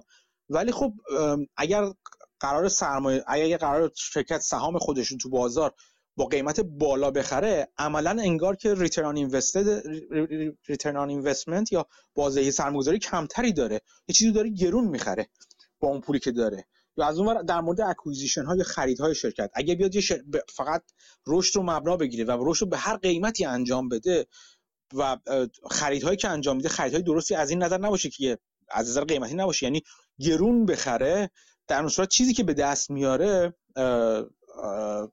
اون بازدهی که از سرمایه گذاری به دست میاره بازدهی کمی هستش. و همین نشون میده نشون میده که اتفاقا وقتی همه میرن دنبال این روش یعنی همه میرن دنبال این که ما بریم خرید انجام بدیم. مثلا توی صنعت در نظر بگیرید یه شرکتی مثلا نمونه نمونه هایی که می‌زنه مثلا شرکت شرکت TCI رو که جان مالون مدیریت مدیرش بوده اشاره می‌کنه. یه وقتی شرکت های مشابه همه رفتن که دنبال acquisition ما می‌خوایم رشد کنیم. که تو کتاب توضیح میده که چرا رشد مهم هست و دلیل درستی هم داره. باید رشد کردن استفاده بهینه از اهرام عملیاتی هستش. وقتی می‌خوایم رشد کنیم خیلی خب همه می‌خوایم رشد کنیم. میفتیم دنبال خرید کردن. یه تعداد شرکت بزرگی راه میفتن دنبال خرید شرکت های کوچیکتری که تو صنعت خودشون هستن. این باعث چی میشه؟ باعث میشه قیمت های اون شرکت ها بره بالاتر بره بالا و بالاتر. طوری که دیگه نه صرف یعنی انقدر گرون معامله بشن این معاملات گرون انجام بشه چون اون اون مدیران عاملی که توی خیلی سرمایه توی توی گله مدیران عامل هستن و یک نواخت فکر می‌کنن مثل مثل جماعت فکر می‌کنن فقط می‌خوان خرید انجام بدن. به قیمت فقط قیمتش دیگه کاری ندارن. وقتی با قیمت بالا اون دارایی رو که حالا شرکتی باشه که خرید می‌خرن انجام میدن بازدهیش خب خب خود میاد پایینتر ریترن اینوستمنتش میاد پایینتر. دقیقا اون زمانی هستش که به دلیل این گرون شدن این مدیران عامل که ما داریم در موردشون بحث می‌کنیم یعنی ها خودشون می‌کشن کنار از جمعیت میرن بیرون. چون اون جماعت باعث شدن که اون کار خاص از حیز انتفاع به قول معروف ساقط بشه. دیگه اون ارزش قبلی رو نداشته باشه. و این کاری که جان مالون کرد یعنی وقتی همه شرکت افتادن دنبال خریدن و acquisition های پی در پی و اینا قیمت ها رفت بالا جان مالون رفت کنار. رفت کنار و این کار رو انجام نداد. و این و این حالا جالبش اینجا میشه. و این باعث شد که تو بازار بازار اینو ندید که دارن بقیه گرون می‌خرن و جامالون نمی‌خواد بخره. روی شرکت جامالون ارزش پایینتری مثلا گذاشت رو تی سی آی. کاری که جامالون می‌کرد چی شد؟ چه, چه کار کرد؟ اینکه چون کرد اولا با اون چیزی که دست می آورد با اون کش که به دست آورده بود وقتی قیمت سهامش اومده بود پایینتر شروع کرد سهام خودش رو باز خرید کردن. یا نه؟ برعکس مثلا دیدش که خیلی خوب سهام من گرونه مثلا الان سهام من ارزونه. یه چیزای دی... یه سری کسب و کارهایی دارم که توی خودم هستش. انقدر الان بازار داغه که من می‌تونم اسپینافشون کنم بفروشمشون به شرکتی که انقدر دنبال لهلت دنبال اکویزیشن هستن به قیمت بالا خب بزو بفروشمشون. این نگاه منطقی که هیچ چیز رو هیچ چیز رو سفت نبینه. از این نظر که نگه این شرکت مال منه این زیر مجموعه منه من نخوام به هیچ عنوانی بدمش. نه چرا؟ برای اتفاقا کسی مثل مالون نشون میده که هر چیز قیمتی داره از نظرش و اگه بیارزه این کار انجام میده. بعد خب جلوتر میره جالبتر میشه. مثلا باز من مثال جان مالون میرم میگم که چون برام خیلی آدم جالبیه و خیلی وقت دنبالش می‌کنم. مثلا میگم وقتی همین شرکت ها شروع تو زمان گرونی بازار و گرونی acquisition acquisition های بسیار گرون قیمت و رو بالای قیمت در واقع بالای ارزش انجام دادن یه زمانی رسید که به قول معروف بازار افتاد یعنی دیگه چیزی نمونده بود. اون اون مثلا به یه بحران مالی چیزی خب به یه بحران مالی خورد. اینا خیلیشون از بدهی های زیاد و سنگین برای این اکوزیشنشون استفاده کردن. بدهی های سنگینی که در طول زمان نشون داده شد که اون کشفلوی که اون دارایی که خریدن انقدر نبود که حتی بتونه توانایی دت سرویس خودش رو بده یعنی توانایی پرداخت بهره اونا رو بده و کم کم مجبور شدن اون سهام اون چیزهایی که خریدن رو در واقع به بازار پس بدن. و وقتی اتفاق همگی با هم توی موج بزرگ اتفاق افتاد. مثلا مثل سال 2000 دقیقا اون زمانی بود که مالونی که تا حالا کنار وایساده بود پرید وسط و همه این شرکت ها رو زیر قیمت خرید. چیزی که قبلا شرکت دیگه خریده بودن ولی حالا از پس خریدشون دیگه بر نمیادن از یعنی در واقع استطاعت نگه داشتنشون رو نداشتن. خب همه این حرکات این حرکاتی که کی شما وارد بازار بشید برای خرید برای باز خرید سهامتون برای فروختن دارایی های زیرتون زیر مجموعتون و غیر و غیره کاریه که یک capital allocator یا یک تخصیص دهنده سرمایه خوب انجام میده. و خیلی خیلی بستگی داره به به اینکه تو چه صنعتی هستین تو چه صنعت تو چه موقعیت زمانی اون صنعت هستش. و اینکه اغلب یک جوری میشه انگار داره مخ... به نظر اینجوری میاد نه اینکه بخواد مخالف بقیه حرکت کنه ولی روند منطقی و درست اینجوری نشون میده که انگار همیشه خواسته مخالف بقیه حرکت کنه چنین capital allocator یا تخصیص دهنده سرمایه یک جور contrarianism یا مخالف خونی تو خودش داره. دلیلش هم هستش دلیلش هم این هستش که چیزی که تو کتاب خیلی خوب بهش اشاره می‌کنه اینه که بهش میگه یک جور رشنالیزم یا منطقی بودن خیلی خشک و خیلی سفت و محکمی دارن اینا. جدای از اینکه جو چی میگه جدای از اینکه بازار چی میگه اینا اون کار رو انجام میدن که منطقی هست. چیزی که مانگر بارها و بارها بهش میگه یا به قول معروف میگن common sense is not so common. چیزی که ازش به عنوان رفتار منطقی یا در واقع منطق کلی ازش اشاره می‌کنیم اون منطق عمومی بهش اشاره می‌کنیم اونقدر هم عمومی نیستش و اونقدر هم چیزی که به نظر می‌رسه که باید بدیهتا یک آدم منطقی انجام بده ظاهرا آدما اونقدر منطقی نیستن که ما بازار خودش نمود این است که بارها بارها نشون داده که بازار محل اجتماع بازیگرانی هستش که اصولا منطقی نیستن. یه بعد میاد یه سری چک لیست میده و یه سری مشخصاتی ذکر می‌کنه برای این آدم و برای این سی ها که همشون تقریبا مشترک داشتن. مشخصاتی مثل اینکه همشون از شیر بای بک استفاده می‌کردن وقتی که خوب بوده وقتی لازم بوده. اغلبشون وقتشون رو با آنالیست های باز آنالیست های بانک های سرمایه گذاری و غیره و غیره عمل تلف نمی‌کردن. خیلی با وال استریت به عنوان اینکه برن تو کنفرانس ها شرکت کنن اینا. خیلی میونه خوبی نداشتن. کار خودشون می‌کردن. بیشتر تمرکز خودشون رو میذاشتن روی همون کپیتال الوکیشن خودشون. خیلی دوگم و سفت نبودن راجع به استراتژیشون. سی هایی رو نشون مثلا مثل مالون یه وقتایی به عنوان خیلی حریصانه برای خرید توی بازار وارد می‌شدن و وقتی وارد بازار می‌شدن برای خرید شرکت های دیگه اولا خیلی بزرگ یعنی بعدا تا 60 درصد 70 درصد انتر... انترپرایز ولیو شرکت فعلیشون رو مثلا خرید می‌کردن. خرید خریدای خیلی بزرگ بعضا می‌کردن مثل بافت مثلا یا مثلا مورفی رو اسم می‌بره یا واشنگتن پست رو اسم می‌بره. خریدهای خیلی بزرگی می‌کردن ولی این خریدها خریدهای دا... خریدهای پیاپی اغلب نبودن. اینجوری نبود که شرکت مدام در حال خریدن باشه در اغلب اوقات. من که حالا موقعیت استراتژیک خاصی وجود داشته باشه برای اینکه زیاد بخرن. هرچند همون خرید زیاد رو هم با قیمت های خیلی خوب انجام می‌دادن. ولی مثلا خیلی وقت می‌دید که کار خاصی نمی‌کنه مدیر عامل. یعنی شرکت ممکنه تو زمانهای طولانی بعدا یک دهه صبر کنه برای اینکه خریدی رو انجام برای اینکه بتونه یک شرکت دیگر رو در واقع acquisition رو انجام بده. این flexible بودن تو استراتژی استراتژی که چه خرید کنن چه باز خرید کنن چه اصلا اسپیناف کنن شرکت های خودشون رو. اینکه منطقی نگاه کنن به به ماجرا. اینا همه مشخصات بسیار جالبی که مدیران مدیران عامل دارن.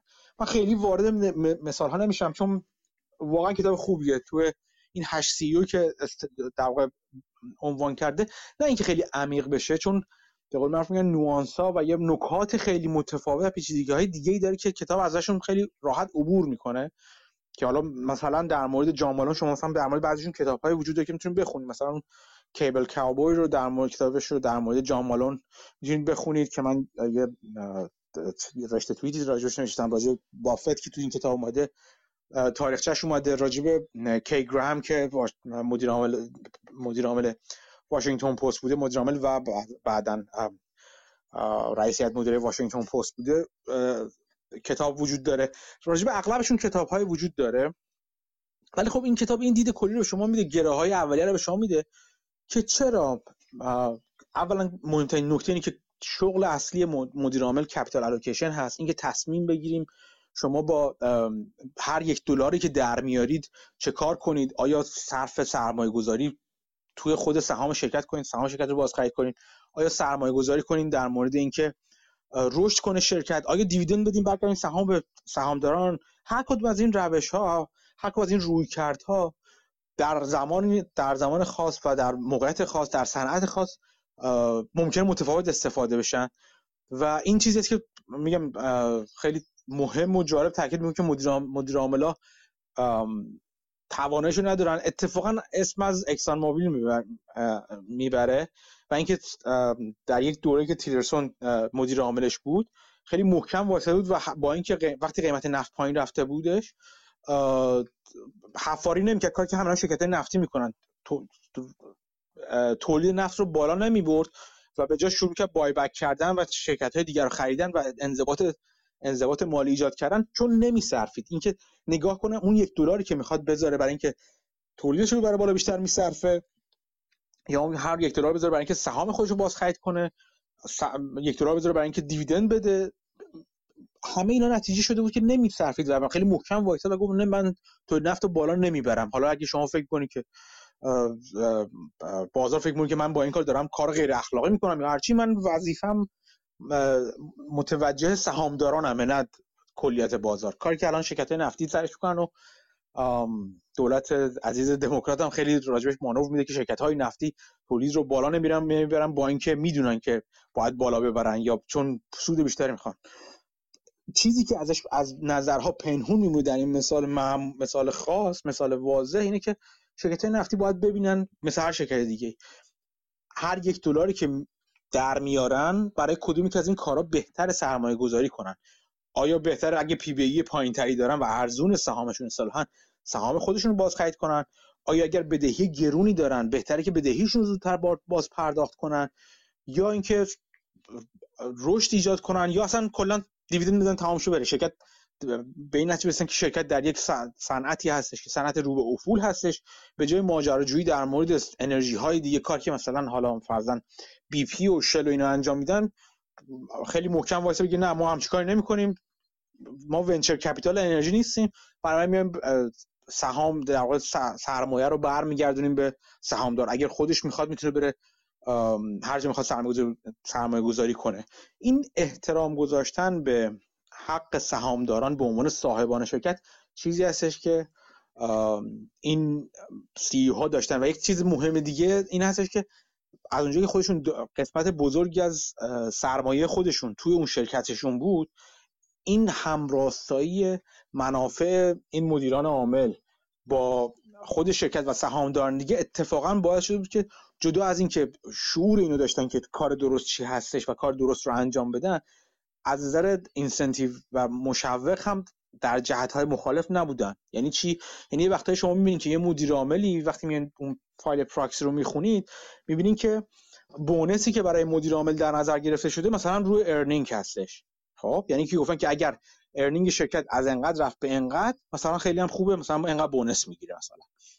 این در ظاهر به نظر خیلی خوب میاد دیگه ولی در باطن باعث یک رفتار اشتباه ممکنه بشه. چه رفتار اشتباهی؟ اینکه مدیر عامل اون earning رو به هر قیمتی که شده می‌خواد ببره بالا. یعنی چی؟ یعنی مثلا acquisition ی رو انجام میده و صرف نظر از قیمت فقط برای اینکه earning شرکت رو می‌بره بالا. یعنی اینکه یک شرکت دیگر می‌خره که مثلا به 10 درصد به سود گزارش شده اون شرکت شرکت خودش اضافه می‌کنه. ولو صرف از اینکه return invested invested capital ما چقدر بوده تو اون معامله.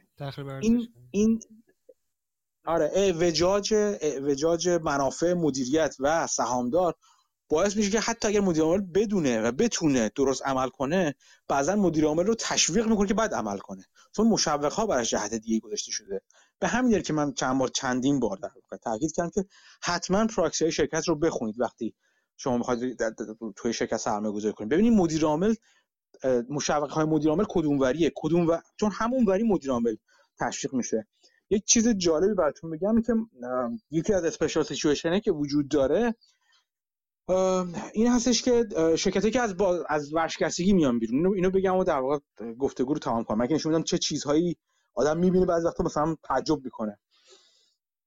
یه یه, یه جور سرمایه گذاری تو اسپیشال سیچویشن سرمایه گذاری تو شرکتی هستش که از ورشکستگی میان بیرون. اگر خاطرتون باشه تو اون اپیزود مربوط به ورشکستگی یا هم نیست اپیزود شماره چند بود که ورشکستگی پایان کبوتر نیست به همچین اسمی گذاشته بودم براش. اونجا میگم که وقتی شرکت میره تو چپتر 11 تو در آمریکای شمالی کانادا هم به یه شکل دیگه فکر کنم 15 یادم نیست دقیقاً چندش که یکیه تقریبا ساختشون وقتی میره تو روال ورشکستگی اینجوری که ساختار سرمایه عوض میشه یعنی نگاه می‌کنن سهامداران به طلبکاران و طلبکاران وامداران و همه کسایی که به نفعی به, نحوی خودشون رو محق می‌دونن در مورد شرکت نگاه می‌کنن با اولویت هاشون چقدر از شرکت کدوم قسمت از شرکت رو صاحب میشن؟ و اغلب اوقات اینجوری است که سهامداران یا اکویتی هولدر چیزی بهشون نمی‌رسه چیزی بسیار کوچیک بهشون می‌رسه از اون چیزی که قبلا داشتن. و در واقع یک جورایی در اغلب موارد عوض شدن ساختار سرمایه به این به این شکل که یه سری از اون کسانی که دت هولدرایی که وامی که به شرکت داده بودن یا اوراقدارانی که وسیقه داشتن سکیورد بودن اونا کلا پول می‌گیرن میرن کنار. اونایی که سهام اونایی که آن سکیورد دت هولدر بودن تبدیل میشن به مثلا سکیورد دت هولدر همه یه پله میان بالاتر. همه یه پله میان بالاتر تو تو پله کون و اون پایینی هم همه غرق میشن میرن کنار. مثل یک شرکتی که داره فکر یه شما این نردبونی در نظر بگیرید. توی آب هستش یه یه یه لول نردبون میره بیشتر فرو میره تو آب. یه سری که میرن زیر آب اون سهامداران هستن اغلب که تمام میشه کارشون میرن کنار و همه یه لول میان پایینتر توی تو ساختار جدید شرکت. ولی مهم اینجاست که شرکت از با ورشکست از وقتی از ورشکستی میاد بیرون چون ساختارش عوض شده سهام سرمایه گذاران قبلی خودشون رو در موقعیتی می‌بینن که بعضی هاشون یک لولشون حداقل نمی‌خواستن خودشون رو ببینن. یعنی چی؟ یعنی مثلا آن سکیور دت هولدرای بودن کسایی بودن که به شرکت وام داده بودن قبلا بدون وسیقه که حالا تبدیل شدن تو ساختار جدید تبدیل شدن به سهامدار شرکت. یعنی به جای طلبشون سهام شرکت جدید رو گرفتن. و خب خیلی وقتا اینجوری است که mandate یا اون سبک سرمایه گذاری صندوق هایی که اینا ازش میان و این سرمایه گذاری کردن اینجوری هستش که mandate ش اصولا اینا fixed fixed income investing هست نه equity holder یعنی اصولا صندوق صندوقی که روی اوراق قرضه سرمایه گذاری می‌کنه نه روی equity وقتی اتفاق میفته یعنی چی؟ یعنی بعضی مدتی این آقایون equity holder جدید این سهامداران جدید کارشون سهامداری نیست کارشون کارشون وامداری هست در واقع وام دادن هستش. از شر اون سهام می‌خوان خلاص شن. این سهام رو تو بازار به قول معروف می‌خوان دامپ کردن. و این باعث میشه شرکتی که از ورشکستی میاد بیرون شما می‌بینید بعضی اینکه بعضا حالا شرایطی می‌ذارن و زمانهایی می‌ذارن اینا زمان در واقع لاکاپ ممکنه براشون بزنن یا به هر سم به هر طریقی. از این زمانی من بعد شروع میشه سهام تو بازار افت کردن. چون یه دارن سهامشون می‌خوان بفروشن. می‌خوان بفروشن بیان بیرون برن دنبال کار که همیشه انجام میدن این قیمت سهام رو خب میندازه خب؟ نکته جالب دیگه اینجا هستش که در مورد incentive می‌خواستم بگم. تو خیلی از incentive های وقتی proxy file های در واقع این شرکت از ورشکستگی بیرون اومدن رو می‌بینید می‌بینید که مثلا نوشته چیز مدیر عامل برای مدیر عامل یه سری option به عنوان مثلا تو quarter دوم یه سری option بهش assign میشه.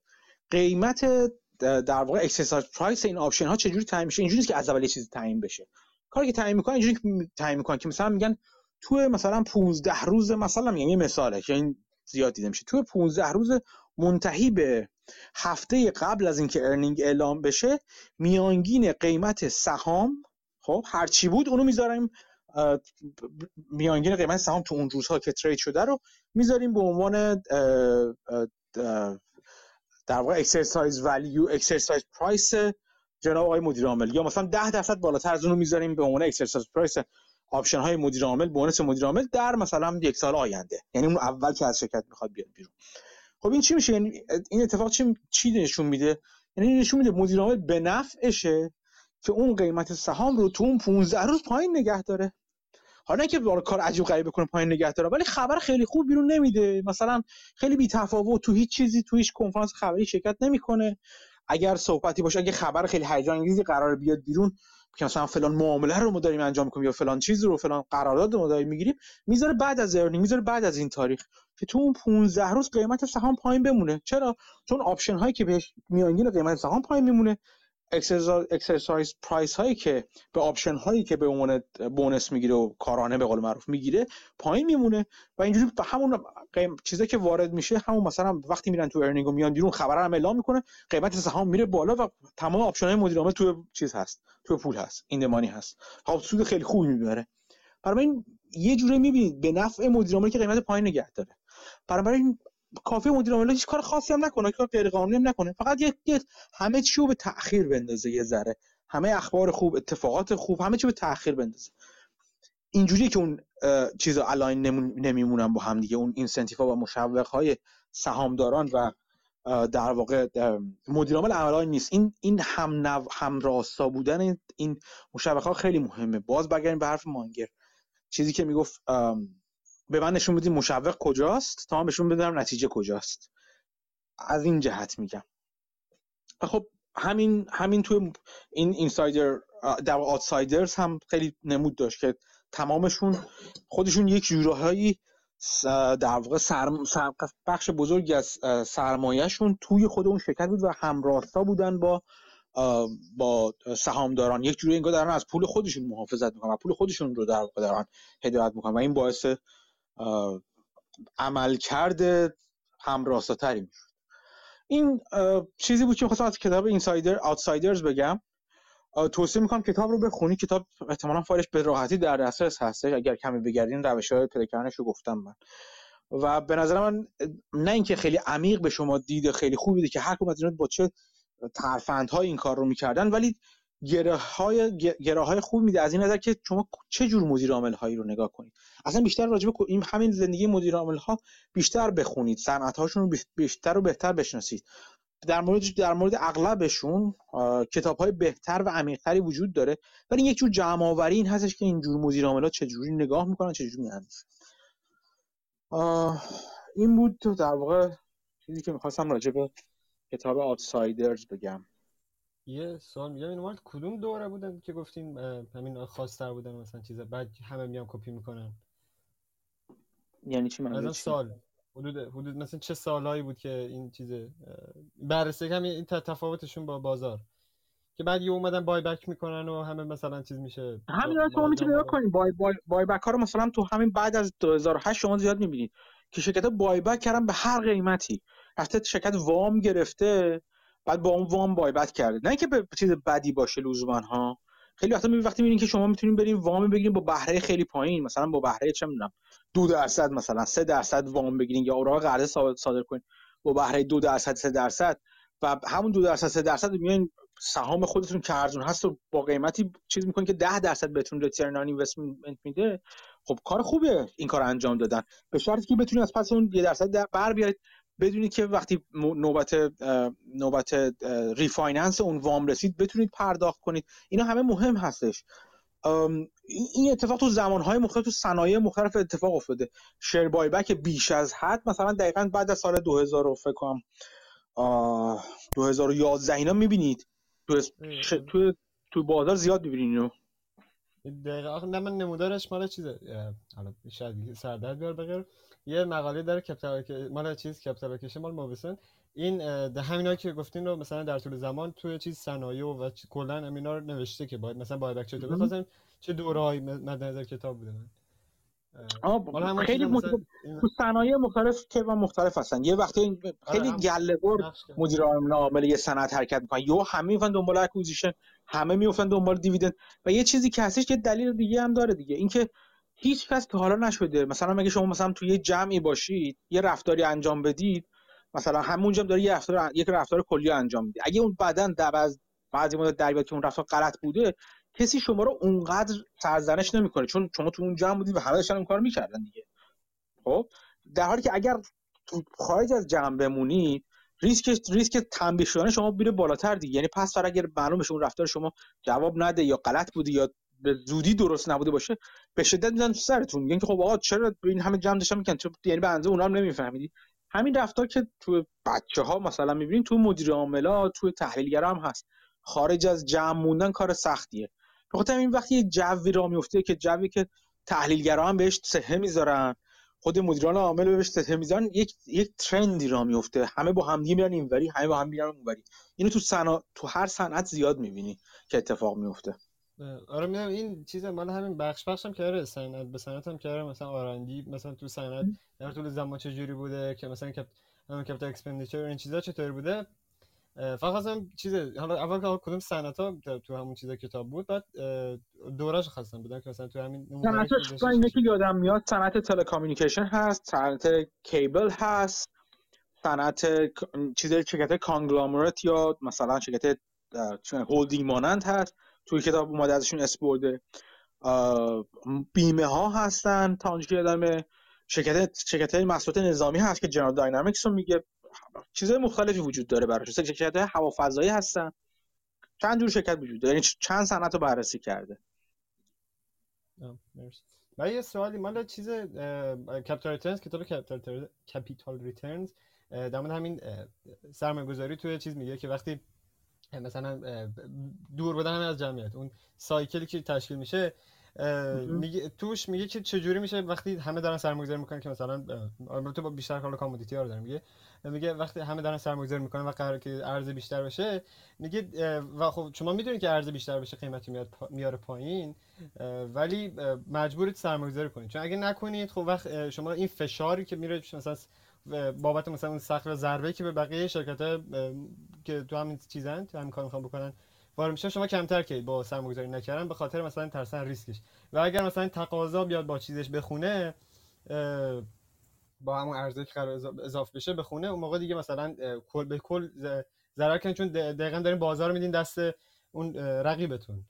یعنی نبرد اینجوری که میگه حالا من همین دقیقا پرسیدم که مثلا نظر شما چه روی می‌گفت که برد توش معنی نمیده. یعنی شما مجبورید محکومید به باختن. اونجا. توش که سرم توش کاملیتی همینجوری هستش خیلی سخته. چیزی که من یادم بافت همیشه چیز می‌گفت می‌گفت این که چیزی که در واقع مدیرای بخش کاماتیشو می چجوری ازشون پرسن میسنجه. فکر می‌کنم اینجوری می‌گفت که نگاه می‌کنم ببینم چقدر می‌تونن هزینه تولید رو بیارن پایین؟ یعنی بله یه, یه سری صنایع هستن همونجوری گفتم همونجوری که بافت هم می‌گفت. اصولا محکوم هستن یعنی صنعت خوبی نیستن صنعت پربازدهی نیستن صنعت چند وقتی بار چیز می‌کنه لطمه های بزرگ می‌خوره اینا. اینجور وقتا بهترین روش برای که ببینین که یه مدیر عامل خوب هست توش خوب هست چجوری داره عمل می‌کنه که اغلب نگاه کنید به هزینه تولید که چقدر داره هزینه تولیدش رو میاره پایین. در طول tenure ش در طول زمانی که داره کار می‌کنه. ولی بله تو شکل cyclical همینه دیگه. اسمش روش cyclical هست دیگه. خیلی سخته توشون سرمایه گذاری کردن. اینکه کی تموم تو می‌دونی که میفته مثلا الان من شرکت fertilizer دارم. من می‌دونم که میفته این قیمت. اینکه کی می‌خواد بیفته خب پیش بینیش کار آسونی نیست دیگه. همین کار برای شرکت هم هست یعنی خود شرکت هم نگاه می‌کنه. حالا تجربه باعث میشه که cycle رو بهتر بشناسه نوع قراردادها رو بهتر بشناسه. ولی خب کار سختیه. یک دلیلی که مثلا شرکتی مثل شرکت تولید اورانیوم Cameco مثلا قراردادهای بلند مدت میبندن مثلا بعد قراردادشون رو fix می‌کنن مثلا میگن مثلا من 50 دلار میفروشم حالا ممکنه به پوندی مثلا به 60 دلار هم برسه ولی خب شاید یک ضرری رو با هج کردن از دست میده اینکه اون هج هاشون رو چجوری بنویسن همه به مهارت اون مدیر عامل. مهارت نگاه کردن اون مدیر عامل به آینده می... در واقع بستگی داره ولی تایتش باید کنین اینا این قسمتش نمی‌دونم اسمشو بشه مهارت گذاشته نه ولی پیش بینی است. اون چیزی که مهمتر از اون ارز ارزش داره که چطوری هزینه های خودشون رو پایین نگه میدارن. اتفاقا یکی از خصوصیات همین مدیران عامل که اینجا می‌گفت پایین نگه داشتن هزینه به به ترین شکل ممکن بود. اینکه اون فروگالیتی یا مثلا میگن قناعتی که یه آدم مثلا تو خودش داره انگار همون قناعت رو که این افراد دارن تو زندگیشون همون رو عملا بیارن توی اداره شرکت رو هم اجرا کنن. اینکه یه, یه چیزی است که من چند جا دیگه هم خوندم. اینکه یه شرکت یه هدکوارتر خیلی مجلل و خوب فلان شهر معروف بزنه اغلب نشون دهنده سقوط آتی شرکت هستش. چون هیچ کدوم از این شرکت هایی که اسم می‌بره تو این چیز هیچ کنشون دنبال دبدبه و کبه و جلال و جبروت نبودن. همشون می‌خواستن به ساده ترین ارزون ترین شکل ممکن در واقع شرکت رو اداره کنن. که حالا این منجر به چیزایی هم میشه. منجر به یک نوع یک نوع خاص از در واقع ساختاردهی و سازماندهی شرکت هم میشه که باز دعوت می‌کنم کتاب بش... کتاب بخونید برای اینکه متوجهشون بشید. یه سوال در طول مال چیز کپ اپلیکیشن هم این شرکت ها کلا بازار اینا. در طول زمان این خب نقش مال بدهی توی چیزشون میاد بالا بیشتر میشه. حالا نمودارش هست البته میشه تو هم مقاله هست که میره حالا یه جای سقف یه سقفی می‌زنه و دوباره میاد پایینتر. این باعث میشه که این بیشتر سوال بله خیری در یعنی صحیح غلطی این چیز این وقتی که همین دپت نقل بدهی توش بیشتر میشه این مالتیپل رو بیشتر می‌کنه دیگه یعنی زری مثلا اگه فلان حالا کلا اگه ولیو مثلا با همون تئوری مثلا چیز ارزش آتی جریانات نقدی آتی در نظر بگیریم و اون رو تقسیم کنیم بر مثلا یه ارنینگش مثلا بشه به طور کلی بگیریم با افزایش بیشتر میشه کمتر میشه ما متوجه سوال نشدم بدهی که بیشتر بشه خب ویت افریج وک کمتر میشه. و این باید بیشتر بیارش بالا. درسته که چیز دیگه باید عدد گنده تر کنه. یعنی مثلا پی بر بره بالاتر. البته به صورت چیز تئوری یعنی اسمی. بعد ولی تو واقع ولی تو واقع بیشتر از یه حدی هم بالاتر نباید بشه. آره هم بشه. یه یه چیز دیگه هم اینه که از یه از یه حدی بالاتر نمی‌تونه بشه. بخاطر اینکه دیگه بهش اعتبار نمیدن. آره این به صورت اسمیه وقتی وقتی بدهی شرکت میره بالاتر ریسک دیفالتش میره بالاتر بدهی جدید و بعدی که بخوایم بخواد بگیره دیگه اون rate قبلی رو نداره. مثلا به جای 5 درصد 10 درصد بهش میدن بدهی جدیدو این دوباره چیزو می‌بره بالاتر. کاسا کپیتالش کاسا دتش می‌بره بالاتر. یعنی شرکت مثلا من الان شرکت دارم هیچ بدهی ندارم. به من بخوام وام بدم وام دو درصد میدم. اگه نصف equity مو بدهی داشته باشم من وام دو درصد دیگه نمیدن. وام ده درصد میدن. همین آره. نسبت بری بالاتر بدتر و بدتر میشه. یعنی از یه حدی به بعد دیگه نمیصرفه که اصلا برم سراغ دت من این نمودارش رو توی گروه الان فرستادم. این چیزه. مال هم تئوریشو با واقعیتش مقایسه می‌کنه. به در مورد همین موزیک میگه این وقتی خب دلتش بره بالاتر خب ویت همین وک میاد پایینتر و چیزه. تا اونجا تا یه تا اون مثلا پیکی که بگیم. بعد این پی بریا رو می‌بره بالاتر دیگه. درسته؟ ممکنه. بله. خب گفتم من کلی نیستش. تو هر صنعتی فرق داره. یه وقت یه صنعتی صنعتی که cash flow generation خوبی داره. می‌تونه این صنعت بدهی بالاتری داشته باشه. مثلا میگم ممکنه چه می‌دونم خط لوله باشه که مثلا خط لوله باشه که هج نکنه که بخره بفروشه یا چیزی. فقط نفت از این میگه اون ور میده بیرون. بعد قراردادهای بلند مدت داره. مثلا ده ساله با یه قیمت خوبی مثلا. خب این ممکنه می- بتونه یعنی می‌تونه ممکنه که نه. می‌تونه cost of debt بالاتری تحمل کنه و اصلا چیز می اون اون وامی که به شرکت وام دهنده یا اون بانکی می‌خواد براش چیز بنویسه underwriting کنه با توجه به cash generation بالاش میاد میگه راحت نه بدهی تو ببر بالاتر و بالاتر. خیلی خیلی مورد به مورد اینجوری که کلی بگی این که رفت بالا اون میاد پایین اون میره پایین این میره بالا. اینجوری نیستش. بعد آخه نه من پس زمینه ذهنی اینه که وقتی مثلا یه چیزی ریسکی تره من با قیمت کمتری بخوام. مثلا اگه باید قیمت بگم کمتری بخوای بخری آره. همون خب ولی خب اینجا ریسکی تر میشه و با قیمت بیشتری میدیم. یعنی خب دیگه. میگم بستگی داره دیگه آره. بعضی از بعضی از ریسک هستش که طرف ممکنه ت... درست و غلط چه کار ندارم. تحلیلگر ممکنه بگه که ریسک رفته بالا ولی به نظر تو رفته ریسک بالا. به نظر من ریسک نرفته بالا. به نظر من اتفاقا وقتی بدهی بیش بیشتری بگیره می‌تونه رشد بیشتر و ارزونتری انجام بده که بتونه بدهی در cash flow generation آتیش رو بزرگتر و بزرگتر کنه. این bug مال هم اشتباهات مال کلیگویی من میشه خیلی کل آره دیگه دقیقا همین. کلی یه چیزی که یه, یه نه که با که نه. یه چیزی که نباید کاملا به عنوان وحی منزل نگاه کرد روی این روابط ریاضی آکادمیک این است که بسته به بسته به هر کسب و کار. بسته به صنعت و بدتر از اون به کسب و کار مدل کسب و کار ممکنه خیلی چیزا فرق کنه.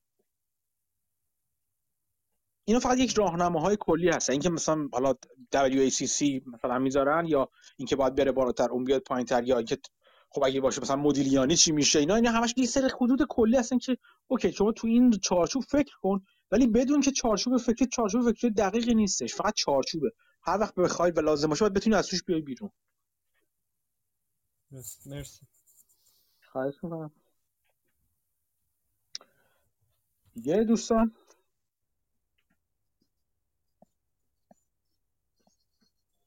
خب رسیدیم به ساعت دو یه چیزی حالا من خیلی هم ممنون که بگم. دیگه نمی‌دونم دیگه نه. این نگو چیزی.